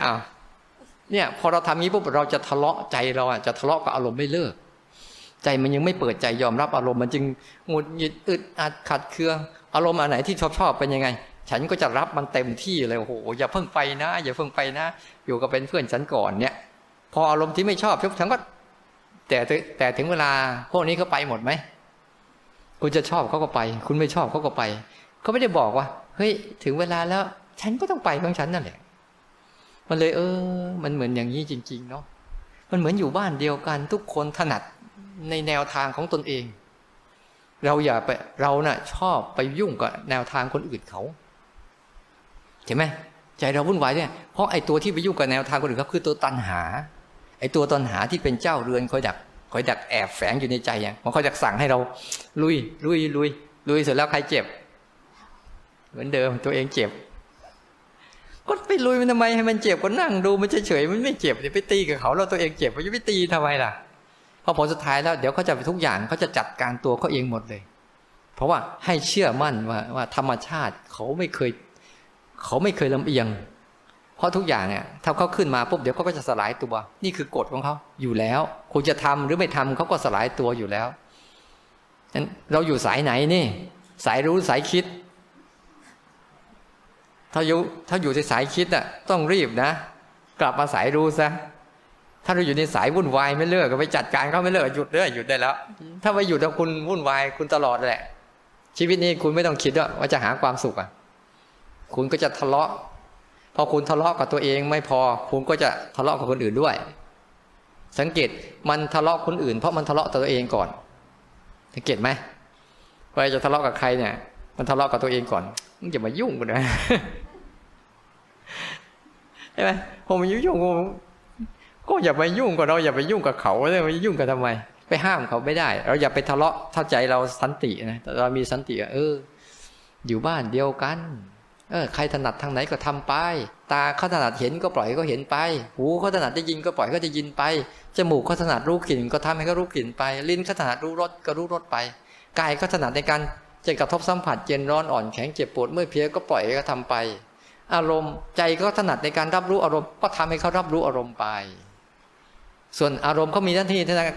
ถนัดในการปรุงแต่งก็ปล่อยเขาปรุงแต่งไป แล้วเราจำเป็นต้องไปด้วยอะจำเป็น เพราะเราไม่มีกำลัง เพราะเราไม่มีเราไม่อยู่ในสายรู้น่ะ เราอยู่ในสายยุ่น ในสายจุ้นวุ่นวายไปหมดเลยเราไม่อยู่ในสายรู้ของเราเนี่ย ถ้าอยู่ในสายเลิกรู้ ตื่นรู้เรียนรู้นะจบทุกอย่าง เพราะทุกอย่างเขาจะสลายตัวเอง ในเวลาเดียวกัน ช้าด้างเร็วบ้าง นั่นเป็นปกติของเขาเนี่ยทุกคนต้องฝึกตัวนี้ได้นะ อยู่ที่ไหนที่ไหนก็ภาวนาได้หมด เพราะที่ไหนก็มีเพื่อนบ้านทั้งหกอยู่นี่แหละ ดูดีๆ อยู่กับมันอย่างศึกษามันแล้วอยู่กับมันอย่างทะเลาะมัน เข้าใจว่าไม่รู้ตอบยาว เข้าใจค่ะพระอาจารย์ แต่ตอนนี้เวลาฝึกอย่างเงี้ย เราต้องเจริญสติเจริญสมถะให้มากหรือเปล่าคะเพื่อให้จิตและสติมีกำลังเพื่อมาดูตรงเนี้ยค่ะอาตมาว่า ไม่รู้ว่าเจริญสติหรือเจริญสมาธิอะไรทำให้มาก ๆ ก็แล้วกันทำทำให้มันให้มันอยู่กับปัจจุบันให้มากๆก็แล้วกัน แล้วเดี๋ยวมันจะมีทั้งสติ มีทั้งสมาธิ มีทั้งสมถะมีทั้งวิปัสสนา แค่ตรงนั้นแหละ ประเด็นคือเจาะไว้ไม่ใช่ว่า ทำสักห้านาทีแล้วก็ทิ้ง แล้วก็อาทิตย์หน้าค่อยทำใหม่ โอ้ยก็ตาย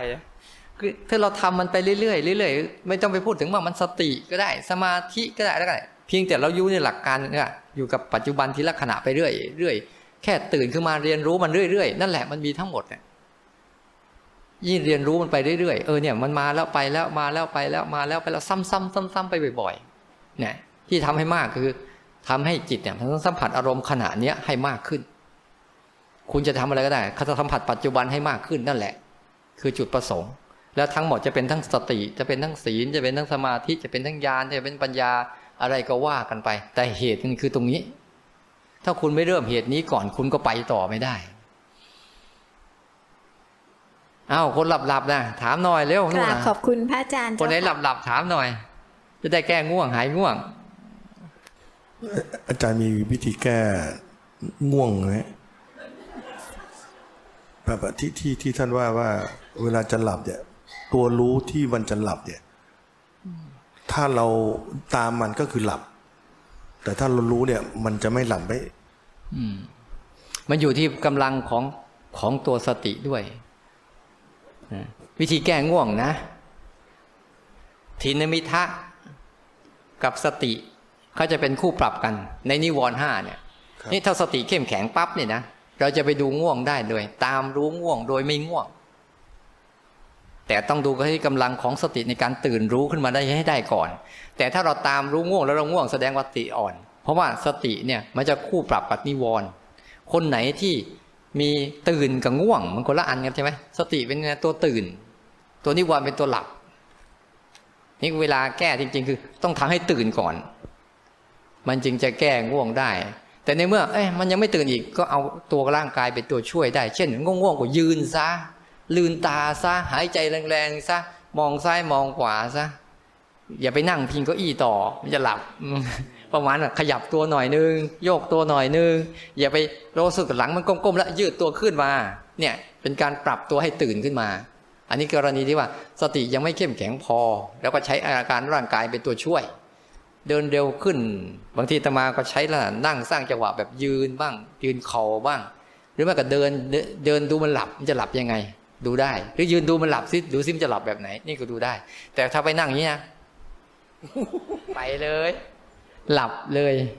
ดูไม่ได้เนี่ยเวลาเราจะดูมันจริงๆ ต้อง ถ้าเราสู้กับเราอ่อนแอปุ๊บต้องหาอุบายตัวร่างกาย ตัวที่มันไม่เอื้อต่อการหลับ ตัวช่วยข้างนอก แต่ถ้าวันไหนมันสติเข้มแข็งปั๊บเนี่ย มันแค่ตามดูความง่วงแล้วก็จะสลายไปเองมัน เพราะเป็นตัวตัวปรับกันคู่ปรับของนิวรณ์คือตัวทินิเมธะกับตัวสติสัพพัญญะเนี่ย มันคู่ปรับกัน คนไหนง่วงเยอะๆแสดงว่าสติอ่อน แต่คนไหนว่า ตื่นเยอะๆจะไม่หลับแสดงว่าตะเลิด ตื่นมากเกินกลางค่ำกลางคืนก็ไม่นอนนี่ก็ตื่นมากเกินก็ไม่ได้อีกแต่ว่า เวลาเราฝึกแล้วเออมันง่วงมาปุ๊บเราแค่ขยับตัวหน่อยก็หายไปในยสติเข้มแข็ง วิธีแก้ง่วงมีอย่างนี้นะ ครับหรือไม่ก็กินข้าวให้น้อยลง ให้มันหิวหน่อย ถ้าหิวเราหลับไหมหิวอะหิวหิวหลับไหมไม่ไม่ค่อยหลับนะให้มันหิวหิวก็ไม่ค่อยหลับนะให้ร่างกายมันเบาขึ้น หิวขึ้น มันก็ไม่หลับใช่ป่ะแต่ว่าถ้ามันกินอิ่มอิ่มๆกินมากๆกันเนี่ยโอ้โหมันสุดยอดเลยแหละ เพราะส่วนใหญ่ เพราะส่วนใหญ่ไอ้อันเนี้ยเป็นอุปสรรคต่อการที่จะทำสมาธิวิปัสสนามาก จริง ๆ เขาไม่ส่ใช่วนใหญ่จะจะหลับ อืม นั่นแหละ ถ้าเรารู้งั้นเนี่ยบางทีเอาเรานั่งหลับ ก็อย่าไปนั่งหลับตานั่งลืนตาดูที่มันจะหลับยังไงนี่สงสัยมันจะมานั่งเอานั่งหลับตาไม่ง่วงหลับก็หลับไปอีกกันนะจริง ๆ ไอ้ตัวตัวง่วงน่ะเขาไม่ใช่ตัวเขาเป็นตัวนิวรณ์ตัวหนึ่ง ในการฝังไม่ให้เราตื่น เฉยๆแต่เราฝึกได้ปุ๊บเขาจะเป็นตัวชี้วัดด้วยว่าเฮ้ยตอนนี้เราสติอ่อนแล้วเออตอนนี้สติเข้มแข็งแล้วเขาจะเป็นตัวชี้วัดให้เราด้วยว่าอ๋อตอนนี้สติเราอ่อนนะจึงความง่วงเข้าครอบงำเยอะอ๋อทีนี้ความง่วงมาอยู่แต่ว่ามันครอบงำไม่ได้ทั้งสติมันเข้มแข็ง แต่เวลาเราจะนอนมันก็หลับกลางคืนทำยังไงก็ไม่หลับ เอาส่วนใหญ่เป็นอย่างนี้ครับ ส่วนใหญ่เป็นอย่างนี้เลยอายุเท่าไหร่แล้วเอาเอาอายุทั่วๆไปนี่นะฮะผมผมว่าเป็นทุกคนเหมือนกันแหละ อายุมากเข้าอะเนอะเวลาตั้งใจจะนอนนี่ทำยังไงก็ไม่ไม่หลับอืม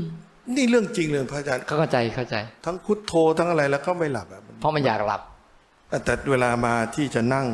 อืมวิปัสสหลับนาลูกเนี่ยเดียวมันจะหลับ เอออืมนั่นแหละ ทีนี้เวลาเราไปนอนปั๊บเนี่ย อย่าไปนอนเพื่ออยากหลับ แล้วต้องดู อย่าไปนอนเพื่ออยากหลับ ไม่หลับก็ช่างมันนอนก็ภาวนาไปเล่นๆนั่นแหละ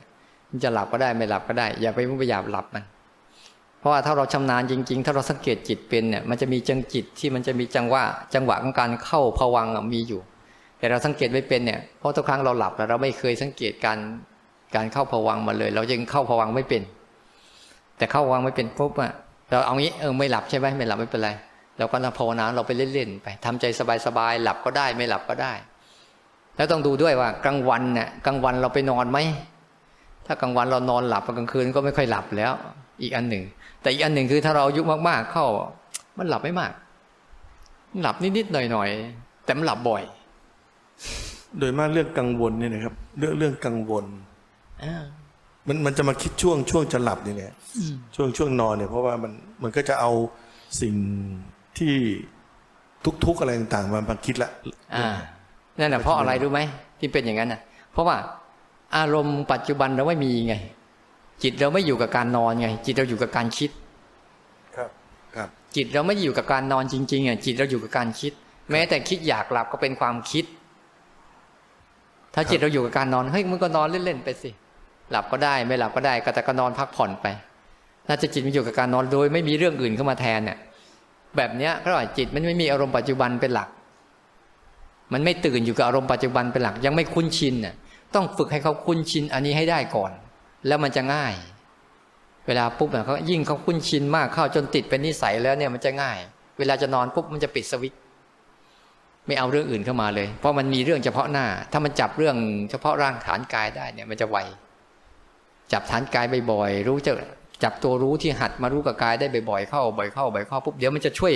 ช่วยเรื่องช่วยล้างอดีตอนาคตเอง ตัวอารมณ์ปัจจุบันเนี่ยเป็นตัวล้างอดีตอนาคตหมายหมายความว่าเวลาเราจะนอนเรานอนไม่ค่อยหลับเราเราสมาธินอนเลยใช่ไหมหมายก็ทำสมาธิอืมจับฐานกายไปเลย ฐานอาการกายนอนนั่นแหละ เนี่ย ฉันนอนอยู่ก็รู้อาการกายนอนนั่นแหละทำสมาธิกับการนอนไปเลย ไม่ใช่ลุกขึ้นมานั่งสมาธิก็ไม่หลับอีกกันนอนไปเลยจะให้มันรู้ ครับนะกล่าวนมัสการฝึกมาก เวลาไปนวดนะคะ จิตอยู่ที่ไหนดีคะๆหืมสติอยู่ที่ไหนดีคะมันชัดตรงไหนก็เอาตรงนั้นแหละ คือมันก็จะชัดตรงบริเวณที่เขากดอ่า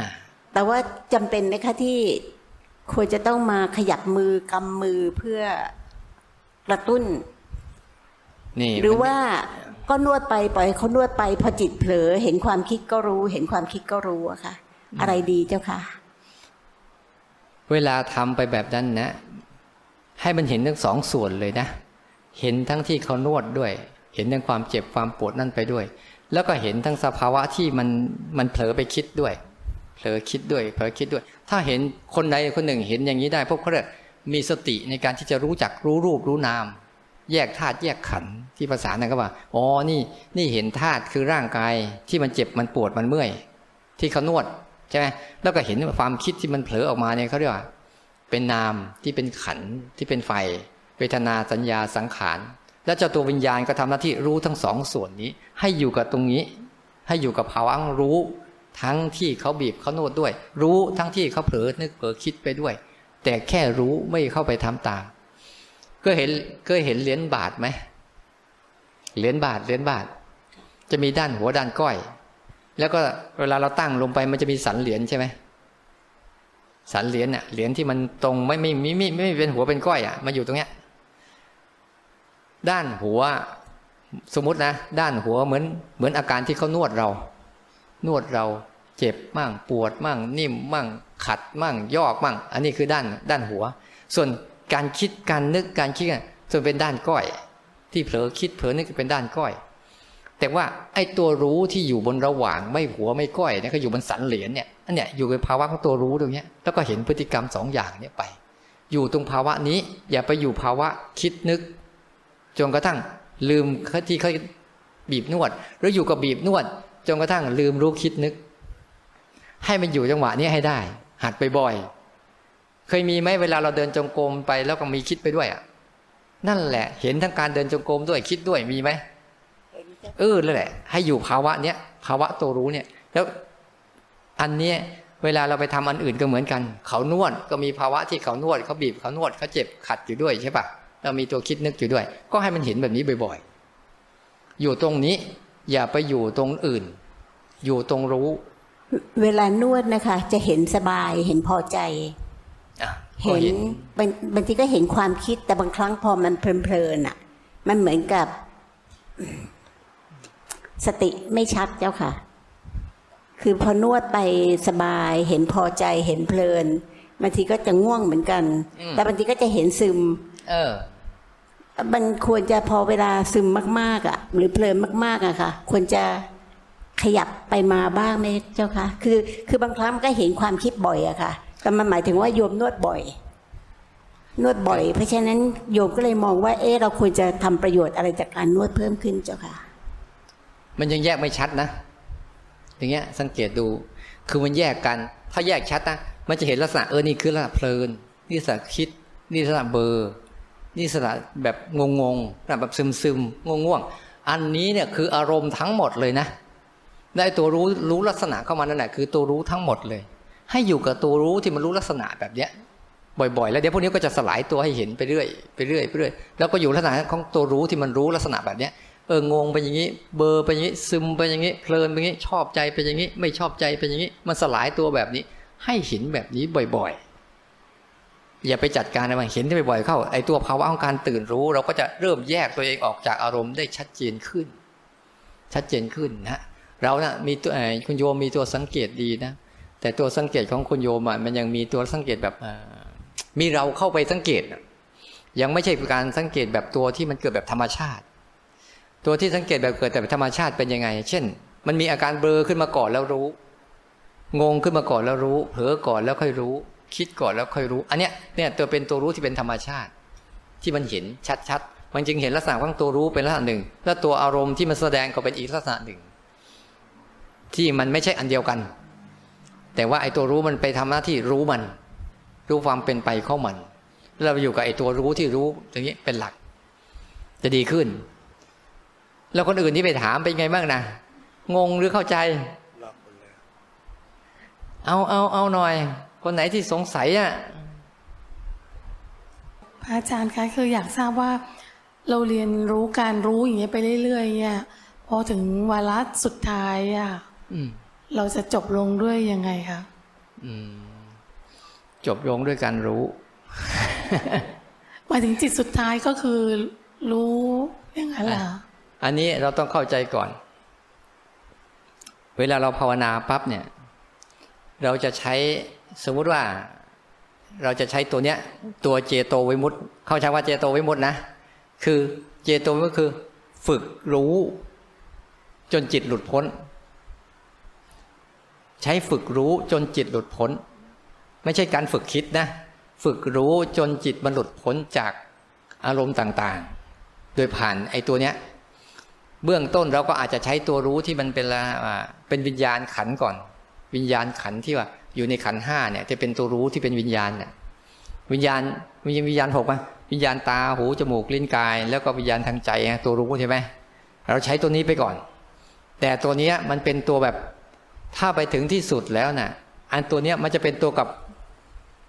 วิญญาณธาตุธาตุมีธาตุหกใช่ไหมดินน้ำลมไฟ อากาศธาตุวิญญาณธาตุนี่ไอ้วิญญาณธาตุกับวิญญาณขันเนี่ยมันมีลักษณะอันเดียวกัน คือลักษณะของการรู้ แต่พอเราฝึกไอเราเกิดมาแล้วปุ๊บเนี่ย เราอยู่ในวิญญาณขัน ขันห้าเรายังอยู่ในวัฏฏะสงสารอยู่ ไอ้ตัวรู้ของเราเนี่ยยังอยู่ในฝักฝ่ายของอารมณ์อยู่ ยังปนเปไปกับอารมณ์อยู่ ยังอิสระจากอารมณ์ไม่ได้ ยังเป็นตัวของตัวเองไม่ได้ แต่ฝึกมากเข้ามากเข้ามากเข้ามาเข้าปุ๊บมันจะกลายไปสู่ความเป็นธรรมชาติเดิมแท้คือวิญญาณขันเนี่ยวิญญาณธาตุคือวิญญาณธาตุโทษทีพูดผิด มันจะเป็นดินน้ำลมไฟอากาศธาตุวิญญาณธาตุผลสุดท้ายวิญญาณทั้งหมดก็คือพลังงาน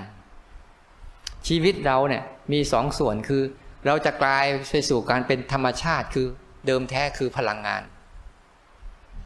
นั่นแหละเรียกว่าหลุดพ้นหลุดพ้นจากการเข้าไปเกิดในอารมณ์ต่างๆ เข้าไปสมไปในอารมณ์ต่าง ๆ หรือเป็นไปตามอารมณ์ต่างๆ แต่มีแต่รู้อารมณ์ต่างๆ แต่ไม่ได้เป็นไปกับอารมณ์ต่างๆ เขารู้จนกระทั่งเขาหลุดออกมาจากอารมณ์ได้ จนกลายไปเป็นธรรมชาติเดิมแท้ของเขา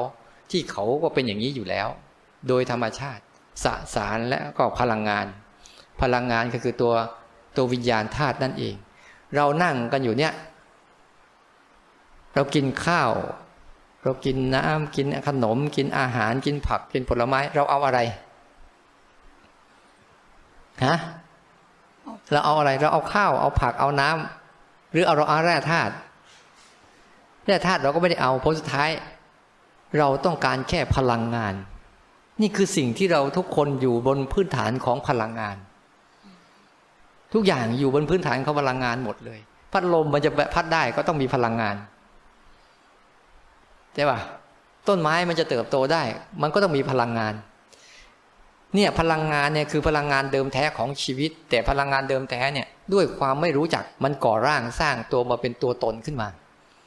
มันเลยเป็นตัวตนแล้วมันก็จะพยายามจะรักษาตัวมันไว้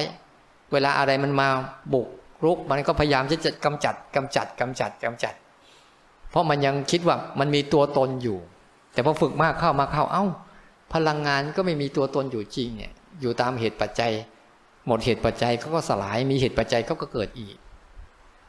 เพราะว่าหลุดพ้นของเราเนี่ยคือ พ้นไปจากการยึดมั่นถือมั่น พ้นไปจากการอะไรเข้าไปสำคัญมั่นหมายผิดผิดเขาว่าพ้นนี่ไม่ใช่พ้นไปจากไหนนะพ้นจากการที่ไม่เข้าไปยุ่งเกี่ยวกับไอ้พวกนี้อีกแล้วพ้นแล้วแปลว่าฝึกจนทั้งมันกลายไปเป็นพลังงานขึ้นมา มันเป็นอยู่แล้วพลังงานอะ ฝึกเรานะต้องถอยออกไปสู่ชีวิตเดิม ไม่ใช่ดันเข้าไปข้างหน้า คลายออกถอยออกถอยออก ถอยออก ถอยออกจนคืนไปสู่ที่เดิม เดิมแท้ ตอนเนี้ยเราเดินเข้ามาเนี่ย เราเดินเข้ามาเอาเอาเอาเอาเอาไว้เยอะเลยใช่ปะเป็นนู่นเป็นนี่เป็นนั่นสำคัญไปทั่วหมดเลย มั่วหมดเลย เวลาโกรธขึ้นมาปุ๊บอะโกรธก็คือพลังงานหนึ่งนะโกรธนี่เป็นความเป็น โอ้ยถ้าเราฝึกไปแล้วมันจะโกรธก็คือพลังงานอันหนึ่ง ความคิดก็คือพลังงานอันหนึ่ง อยากก็คือพลังงานอันหนึ่งงุดหงิดโมโหก็คือพลังงานอันหนึ่งนะแต่มันเป็นพลังงานที่มันเป็นลักษณะว่าที่มันเป็นพิษอะถ้าเราเข้าไปร่วม แต่ถ้าเราไม่ร่วมนะเราปล่อยให้มันเกิดขึ้นมาปุ๊บแล้วเราดูมัน ซึมซับมันอะ เออนี่ไงคือพลังความโกรธ แต่เราไม่ได้ไปโกรธด้วยปุ๊บเราก็จะเห็น โอ้นี่คือ พลังพลังงานความโกรธ พลังงานความคิด ถ้าฝึกไปมากเข้ามาเข้า เราจะเหลือแต่ตัวตนเราไม่มี เหลือแต่สภาวะของพลังงานล้วนๆท้วนๆเลยโลกนี้มีแต่สสารและพลังงานไม่มีตัวเราอยู่จริง จริง ๆ เป็นแค่นั้นแหละ สสารคือธาตุสี่พลังงานก็คือวิญญาณ จนกว่าเราจะสลายความรู้สึกว่ามีเราขึ้นมาให้ได้ ปล่อยให้มันเป็นไปถึงที่สุดมันอะ แล้วมันจะเหลืออยู่ว่าเราไม่ได้เกิดมา แล้วเราก็ไม่ได้ตาย เราก็ไม่มีอะไรได้ แล้วเราก็มีอะไรเสีย เพราะมันไม่มีเราโอ้ถามขั้นสูงสุดเลยเว้ย ขั้นเริ่มต้นไหนยัง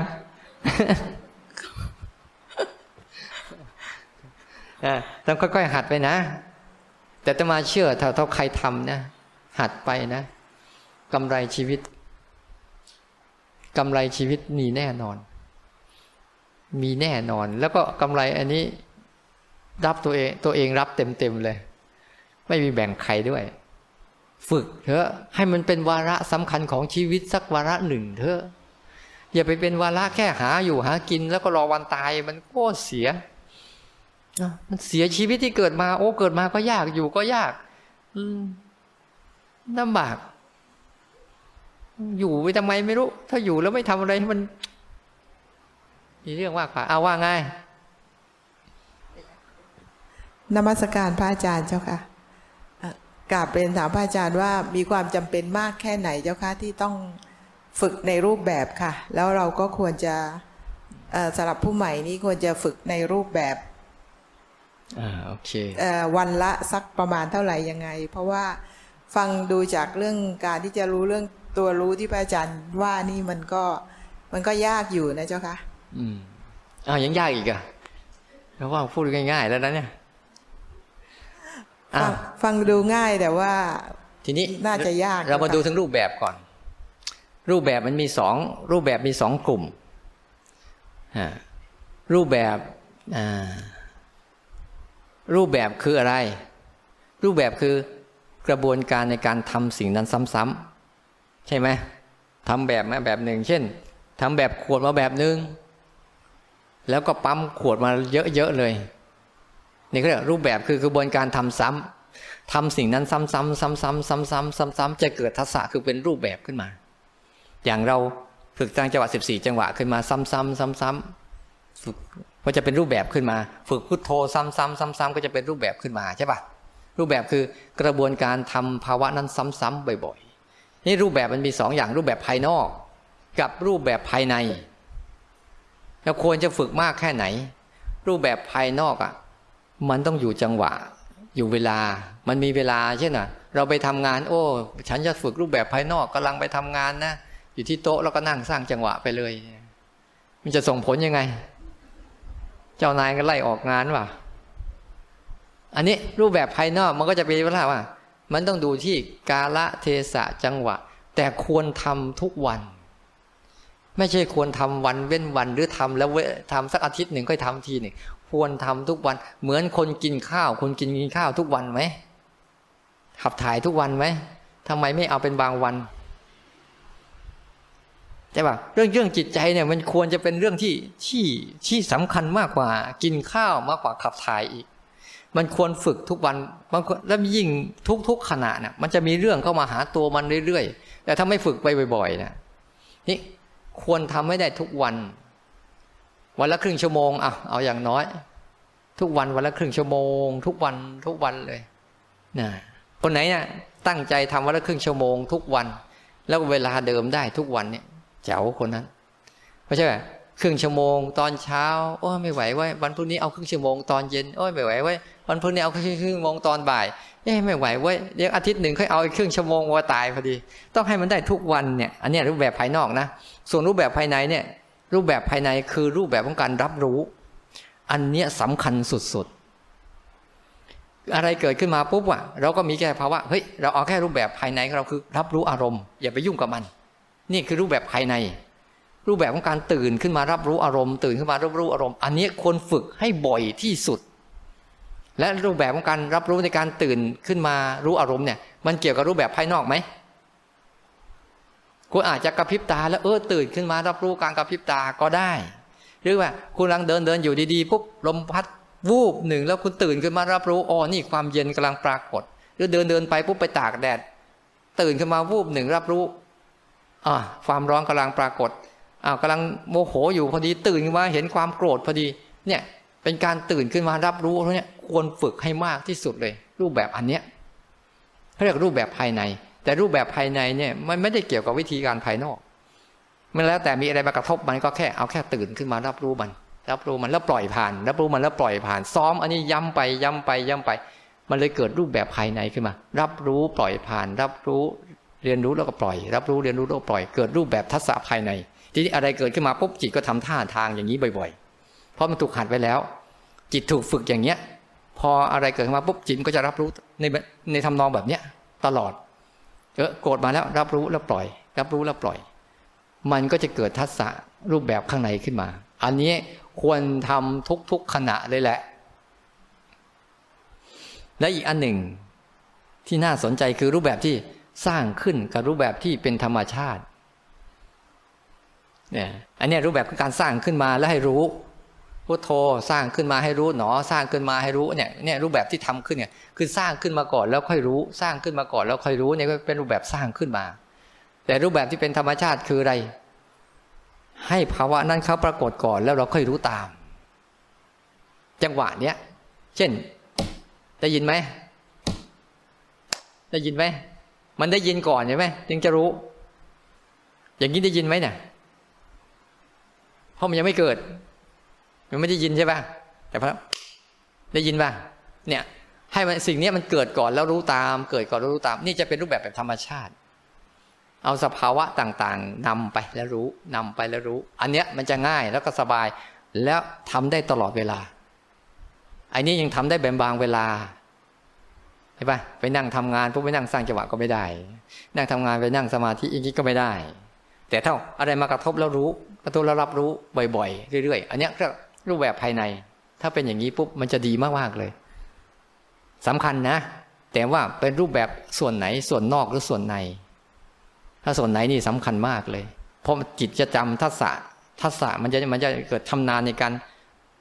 เวลาอะไรเกิดมาปุ๊บจะทำนานในการรับรู้อารมณ์แบบนี้บ่อย ๆ ไม่เหมือนเมื่อก่อน มันจะชำนาญในการคิด คิดมั่งตามมั่งคิดมั่งตามมั่งต้านมั่งทะเลาะมั่งไปเรื่อยเปื่อยนั่นมันชำนาญแบบนั้นไง มันผิดต้องชำนาญแบบใหม่โอเคเข้าใจเปล่าอ่าเข้าใจนะ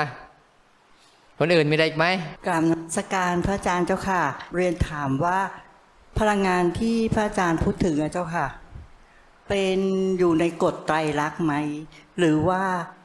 สามารถที่จะ เข้าถึงแล้วเป็นธรรมชาติอยู่อย่างนั้นได้ เขาไม่ได้อยู่ในกฎไตรลักษณ์นะเขาอยู่ในกฎเหตุปัจจัย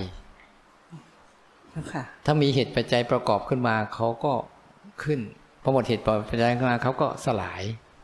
นะเจ้าค่ะอ่าแต่อยู่ในรูปแบบของ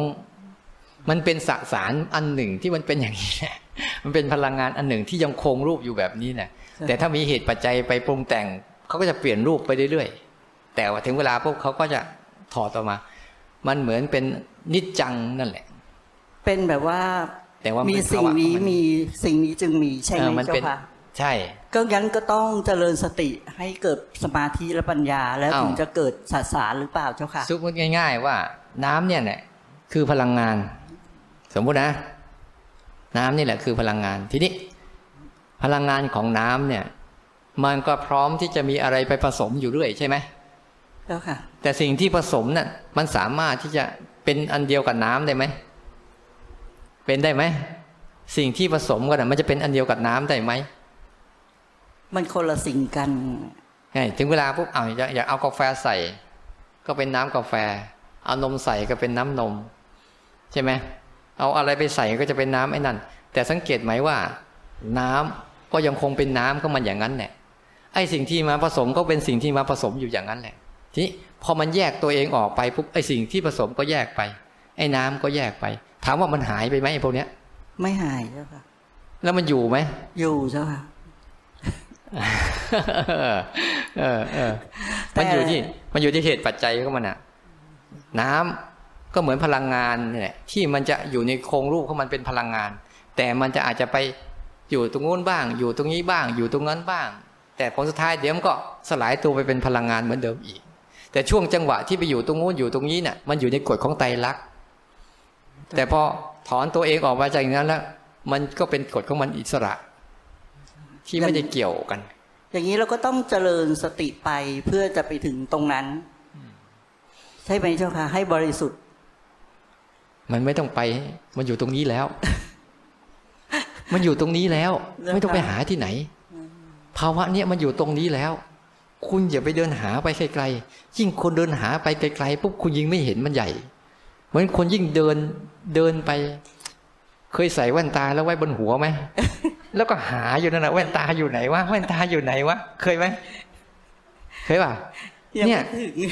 จริง ๆ เราเหมือนกับเราจะพยายามภาวนาไปหาสถานที่ใดสักที่หนึ่งที่มันอยู่ตรงไหนก็ไม่รู้นะแต่เราไม่สะเราลืมไปว่า มันอยู่ตรงเนี้ยอยู่กับเรานี่แหละ เพียงแต่เราต้องย้อนมาดูมันให้ชัดเจนว่า มันอยู่ในลักษณะไหน อย่าไปวิ่งที่ละหาไปนู่นไปนี่นะ ไปหาไกลๆตัวไม่เจอเลยจะบอกให้เลยบอกว่าเบื้องต้นเลยกลับมารู้กายก่อน เพื่อจะได้ดูว่ามันอยู่มันอยู่ลักษณะของมันอะ มันอยู่ในเนี้ยแต่มันอยู่ในรูปแบบไหนของมันเอง เพราะมันผสมผสมกันอยู่หลายอย่าง แต่มันมีรูปแบบเฉพาะตัวมัน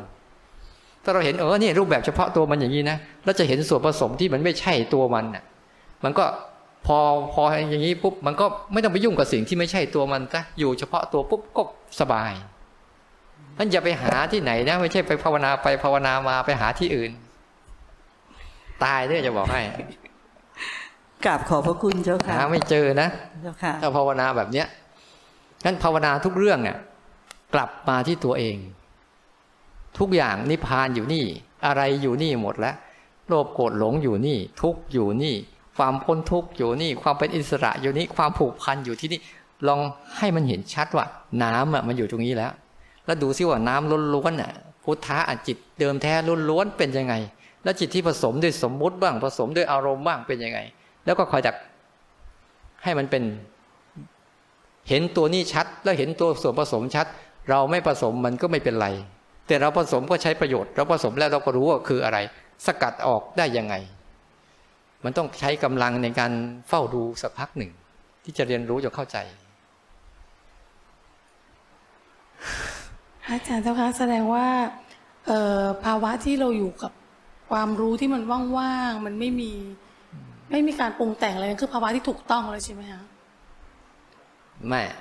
ไม่ถูกต้อง ไม่ถูกต้องเออคือภาวะที่แบบว่า ที่รู้ว่าว่างๆที่รู้ว่าไม่มี นั่นคือภาวะที่เราอยู่ได้ถูกต้อง แต่ถ้าเราไปอยู่กับภาวะว่างๆภาวะไม่มีนั่นไม่ใช่ ไม่ใช่ภาวะที่รู้ว่ามันมันไม่มีอะไรเออเนี่ยมัไม่ที่รู้มันไม่ไปปรุงอะไร ถูกต้องแล้วแหละอะอยู่กับรู้ภาวะว่านี้ใช่ไหมคะเอออยู่กับภาวะรู้นะ รู้ที่แบบว่า เออมันเฉยๆอะมันไม่ได้ อยู่กับภาวะรู้เฉยๆนะอ่าค่ะแต่อย่าไปอยู่กับอาการเฉยๆนะไม่ใช่อาการอะแบบอ่ารู้ที่มันรู้เฉยๆอะอ่าแต่เวลาไม่เฉยล่ะ ก็จะเห็นว่ามันวุ่นวายไปตุ๊กตุ๊กตุ๊กติ๊กติ๊ก อะไรกับแล้วเราสพัดวุ่นวายกับมันไหมก็คือว่าบางครั้งก็ไปกับมันอ่าบางแต่บางครั้งก็ เอ้ย มันก็หยุดที่จะไปกับมันได้อ่าอ่าอ่ามันมันแล้วแต่ว่าณขณะนั้นเนี่ยมันมีความพร้อมที่มันจะเฉยหรือมันไม่เฉยอะค่ะอืมแต่บางทีก็รู้ว่ามันมันก็เฉยกับสิ่งที่พบปะ แต่บางครั้งมันก็รู้ว่า เข้าไปเป็นเข้าไปยุ่งกับมันโดยที่แบบตั้งใจบ้างบางทีก็ไม่ตั้งใจบ้างอืมอืม แต่มันยังมียังพอมีภาวะที่ว่า เออเห็นแล้วมันก็เออแล้วมันก็อย่างนั้นนะอย่างนั้นนะสมมุติเนี่ยอาตมาดมกลิ่นมะลิ หอม ใช่ไหมแล้วมันหายไปแล้วเนี่ยอาตมาจำเป็นจะไม่ต้องอยู่กับกลิ่นมะลิที่มันหอม ไม่ แต่รู้ว่ากลิ่นมะลิหอมแล้วมันก็ผ่านไปแล้ว ใช่ป่ะค่ะทีนี้ไอ้ตัวรู้ที่ว่าเออเนี่ยภาวะเฉยนะเรารู้ว่าเฉยก็คือเฉย แต่ใจเราน่ะเป็นเป็นเหมือนกับไอ้ความเฉยนั่นคือภาวะของกลิ่นมะลิ แต่รู้เฉยนั้นเหมือนตัวเราไอ้ตัวที่รู้ว่าเออนี่คือเฉยนะพอมันไม่เฉยปุ๊บก็รู้ว่ามันไม่เฉยนะที่ดูไปดูมาทั้งเฉยและไม่เฉยเนี่ย เป็นภาวะที่เราไม่ได้ให้ค่า ไม่ได้ความหมายว่า อันนี้ดีฝ่าอันนี้ อันนี้แย่ฝ่าอันนี้ แต่เห็นว่ามันเป็นแค่พฤติกรรมเดียวกันว่ามันมาแล้วมันไป มันเกิดแล้วมันหาย โดยใจเราไม่ได้เข้าไปยุ่งว่า หายแล้วก็แล้ว มีแล้วก็แล้ว ไม่ได้ไปดีใจเสียใจ แต่ถ้ามันเกิดภาวะที่มันโล่งโปร่งสบาย แล้วใจรู้สึกยังรู้สึกดีอยู่กับภาวะนี้ อยากให้มีภาวะนี้ อยากส่งเสริมให้ภาวะนี้เกิด นั่นแสดงว่าคุณไม่ได้อยู่กับภาวะตื่นรู้ แต่อยู่กับภาวะอารมณ์ที่มันมาให้รู้แล้ว ถ้าคุณก็ไปพอกพูนที่จะอยู่กับมันสร้างที่อยู่กับมัน อันนั้นคุณหลงไปใหญ่แล้ว เพราะเดี๋ยวมันก็จะหายไปให้เราเห็น แต่คนไหนไปอยู่เนี่ยสังเกตได้แต่คนไหนติดสงบติดว่างติดอะไรพวกนี้มันจะตรงกันข้ามเมื่อมันวุ่น แล้วมันจะเกิดการตีกลับอย่างรุนแรง อันนั้นแสดงว่าติดพอวุ่นปั๊บโอ้ยอึดอัดขัดเคืองไม่เหมือนเดิมเลยไปไหนไม่รู้ ภาวะเดิมเราหายไปไหน อันนี้แสดงว่าติดภาวะนั้นแล้ว แต่คนไหนที่ไม่ติดนะอ๋อมันก็เหมือนกันมันมันเป็นอย่างนี้เดี๋ยวก็หาย ไม่ต่างจากวุ่นวาย เดี๋ยวมันก็หาย เนี่ยอันนี้ภาวะนี้เรียกว่าภาวะจิตที่ไม่ติด แต่รู้มัน เห็นพฤติกรรมของมัน อารมณ์มันเยอะ อารมณ์ในใจเราเนี่ย มันพร้อมที่จะหลอกเราได้เยอะ สร้างอารมณ์ดีๆ หลอกเราก็ได้ สร้างอารมณ์เสียๆหลอกเราก็ได้ สร้างอารมณ์ไม่ดีไม่เสียหลอกเราก็ยังได้เลย ถ้าเราไม่ไม่ชัดเจนในการเห็นมันว่าเฮ้ยมันมันค่อยๆดูไป เดี๋ยวจะค่อยๆเห็นเรื่อยๆเออมันมาแล้วมันไปมาแล้วไปแสดงว่าไม่ใช่ ไม่ต้องไปยุ่ง ไม่ต้องไปยุ่งมันเนาะโลกทั้งหลายทั้งปวงคืออารมณ์ ถ้าคนอยู่แบบใช้ชีวิตแบกอารมณ์ คุณจะแบกไปจนวันตาย แต่ถ้าคุณอยู่ใช่ไหมอยู่แบบเหนืออารมณ์ก็เหมือนกับอยู่เหนือโลก มีอารมณ์ทั้งหมด แต่มันอยู่แค่เบื้องเบื้องเท้าเราเฉยๆมันไม่ได้ทำอะไรให้เราสะดุ้งสะเทือนอะไรเลย แล้วชีวิตของคุณน่ะจะอยู่แบบไหนจะตายตอนไหน จะเสียอะไรคุณจะไม่ได้เสียใจอีกเลยนั้นถ้าคุณเกิดมาเพื่ออยู่เพื่อแบกโลกเนี่ยมันมันไม่สมควรเกิดมา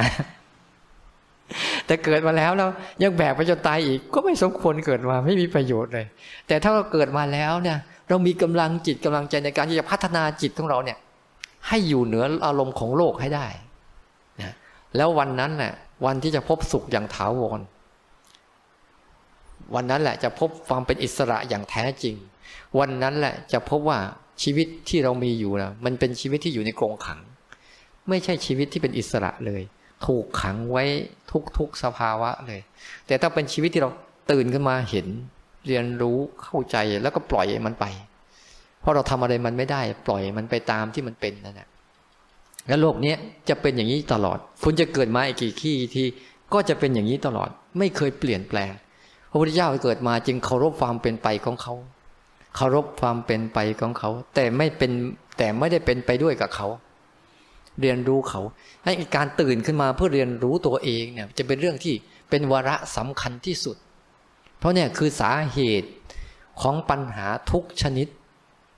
ที่มันลามปามกันไปทั่ว ที่มันสร้างเรื่องราวกันไปทั่วที่เดือดร้อนกันไปทั่วมันมาจากภาวะภายใน ที่จิตใจไม่ได้รู้ตัวเองเลย จิตใจยังหลงงมงายอยู่กับอารมณ์ ยึดติดอยู่ในอารมณ์ตลอด ไม่เคยเรียนรู้เลย ถ้าวันใดวันหนึ่งเราตื่นขึ้นมาเห็นแล้วเราจะรู้สึกสลด สังเวชต่อการใช้ชีวิตที่ผ่านมาทำไมเราใช้ชีวิตแบบ ไม่ได้อะไรเลยเนาะเห็นแล้ว มันเหมือนกับมีทุกอย่าง แต่เหมือนไม่มีเลย มันไม่ได้คำตอบในใจเราอะเราก็มีอยู่แล้วใช่ไหมแล้วเราเจอไหมคำตอบในใจว่าเราจะมีความสุขสักทีหนึ่งอะมีรถสักคันหนึ่งว่าจะมีความสุข แล้วพอมีแล้วเป็นยังไงโอ้โห เดี๋ยวก็ที่จอดรถที่ผ่านถนนที่โอ้เติมน้ำมันสารพัดอีก ใช่ไหมมีบ้านสักหลังหนึ่งว่าจะมีความสุข ได้ไปเที่ยวสักที่หนึ่งเราก็จะว่าจะมีความสุข ได้เงินสักก้อนหนึ่งก็ว่าจะมีความสุขพอได้แล้วก็อยากยิ่งได้เงินมาก้อนหนึ่งนี่ยิ่งยิ่งเพิ่มปัญหามากขึ้นนะอยู่ดีๆไหมเราอยู่ดีๆเนะไม่มีเงินนะพอถูกหัวแล้วญาติเต็มหมดเดี๋ยววุ่นวายหมดเลย ฉะนั้นเรื่องเหล่านี้เนี่ย เราไปแก้ไขอะไรมันไม่ได้ มันเหมือนกับเราอยู่บ้านเดียวกัน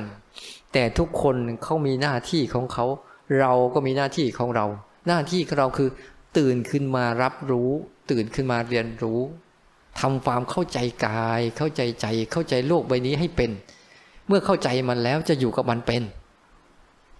อยากให้เป็นวาระของชีวิต อย่าไปทำชีวิตให้มันตายไปวันวันหนึ่งโดยที่ไม่ได้ปลูกฝังจิตวิญญาณอันนี้เลย มันจะเสียดายนะถ้าวันเนี้ยเราได้รู้ชั่วช้างกระแตกหูงูแลบลิ้น ทุกวันทุกวันเนี่ยมันยังมีอะไรดีอยู่ ถ้าได้มากกว่านั้นก็จะดีขึ้น ทุกครั้งที่เราตื่นขึ้นมาปุ๊บอะอยู่กับชีวิตที่สดใสในปัจจุบันเนี่ยเอาแค่วันนี้วันเดียวพอ แล้วเราจะมีความสุขมากเลย อย่าไปเอาวันพรุ่งนี้ แล้วยิ่งคนไหนก็ตามยิ่งอยู่กับชีวิตได้แค่ขณะเดียวยิ่งดี เพราะในขณะหนึ่งเนี่ยมันบอกเล่าเรื่องราวของชีวิตเต็มไปหมดเลย บอกเล่าเรื่องราวของอารมณ์ บอกเล่าเรื่องราวของความสมหวังผิดหวัง บอกเล่าเรื่องราวของความทุกข์ทรมาน บอกเล่าเรื่องราวของความพ้นไปจากความทุกข์ทรมานทั้งหลายทั้งปวงฉะนั้นทั้งหมดเนี่ยอยู่ในชีวิตนี้เท่านั้นอย่าทิ้งปัจจุบัน ทำยังไงให้จิตมันสัมผัสอารมณ์ปัจจุบันได้เยอะขึ้นบ่อยขึ้นถี่ขึ้นมากขึ้นเรื่อยๆ ตั้งแต่ตื่นจนหลับทุกวันทุกวันจนเกิดภาวะความคุ้นชิน แบบเหมือนเราคุ้นชินกับความคิด คุ้นชินกับไปกับการคิด เราลองมาหัดคุ้นชินกับการรู้ดูสิ ไว้ใจเขา แล้วลองฝึกดูกับเขาเถอะ ไม่ต้องไปอะไรเหตุผลอะไรมาก แค่อะไรเกิดขึ้นมารู้ตามนั้น รู้ตามนั้นแล้วปล่อยผ่าน ปล่อยผ่านแค่นี้พอ ตื่นขึ้นมาได้แล้ว มนุษย์โลกทั้งหลาย อย่าไปหลับอะไรกับมันมากมายนัก พอแล้ว หลับมากี่ภพกี่ชาติกี่วัฏฏะสงสารแล้วยังจะหลับกันไปอีกเนี่ย โอ้พระพุทธเจ้าก็เกิดมาแล้วครูบาอาจารย์ก็เกิดมาแล้ว ฟังธรรมก็เยอะแล้ว แล้วยังไม่ได้เรื่องอีกแล้วเนี่ยมันไปยังไงเนี่ย จะไปเอาที่ไหนต่อนั้นฝากไว้นะว่า ให้เราหัดเจริญสติของเรา ทุกทุกวัน แบบไหนก็ทำไปเถอะ แต่ให้มันเกิดการภาวะกัน ตื่นรู้ขึ้นมา ใครจะเอาไปทำก็ได้ เช่น หัดกระพริบตาแล้วรู้เล่นๆเรื่อยๆเรื่อยๆทุกวันทุกวันเนี่ย ถ้าเราวันในวันหนึ่ง เรามีความภูมิใจโอ้ ฉันได้รู้เรามีความสุขนะมีปิติกับตัวนี้เมื่อไหร่นะเมื่อนั้นแหละครับรุ่งอรุณภาวนาเกิดขึ้นแล้วแต่ว่าไม่รู้แล้วเมื่อไหร่ฉันสบายสักทีวะอันนี้ยังยากยังไกลอยู่ โอ้ ได้รู้ความลำบาก ได้รู้ความสบายว่ามันเกิดแล้วก็หาย นี่แหละ สบายแล้วฉัน เพราะฉันไม่ได้ไปยุ่งกับมันนั้นมันมีภาวะนี้ในเรานะ ทุกคนทุกคนมีภาวะนี้อยู่ ภาวะที่จิต ที่ไม่เกี่ยวกับอารมณ์อะไรเลย ที่มันหลุดพ้นอยู่ในตัวเรานี่แหละ มีอยู่ แต่พยายามต้องปลุกให้มันตื่นขึ้นมาก่อนนะไปเขย่าธาตุรู้ให้มันตื่นขึ้นมาก่อนครูบาอาจารย์ก็สอนภาวะนี้ พยายามไปตั้งใจทำพยายามสำรวม พยายามระวัง ศีลห้าให้มีไว้ ศีลห้าเขาจะมาง่าย ๆ เวลาโมโหก็อย่าพูด อย่าพูดอย่าทำแล้วแหละ ได้แล้วศีลห้านะเวลาโมโหก็อย่าพูดอย่าทำก็พอแล้ว ได้แล้วศีลอดกั้นไว้ ใช่ป่ะอย่าไปพูดอย่าไปทำแค่นั้นเอง แล้วก็ดูมันเฉยๆแค่นั้นมีศีลละศีลห้าไม่ต้องท่องด้วย ให้ระวังกายกรรมวจีกรรมมโนกรรมสามอย่างพอแล้วมโนกรรมก็เปลี่ยนเป็นรู้ซะกายกรรมวจีกรรมก็อย่าไปพูดตามอารมณ์ทำตามอารมณ์ มันก็จะได้ละ นะข้ออนุโมทนาเนาะสิ่งละอันพันละน้อยนะ ที่ตมาได้ได้นำให้พวกเราเนี่ยลองเอาไปสารต่อนะเพื่อตัวเองนะเราทำทุกอย่างเพื่อคนอื่นมามากพอแล้วลองทำเพื่อตัวเองบ้าง ก็ขอให้ทุกคนเนี่ยจงประสบกับความสุขความเจริญ แล้วก็ก้าวหน้า โดยเฉพาะอย่างยิ่งทางด้านจิตวิญญาณ ขอให้จิตวิญญาณของทุกคนที่มีอยู่ ในภาวะที่มันพัวพันมันผูกพันมันรกมันเปิดมันเปื้อนเนี่ยได้สะอาด ได้สดใส ได้เห็นความโปร่ง ความโล่ง ความจิตเดิมแท้ของตัวเองบ้างที่มันไม่ได้เป็นอะไรหรอกนะด้วยกันทุกท่านทุกคนเธอ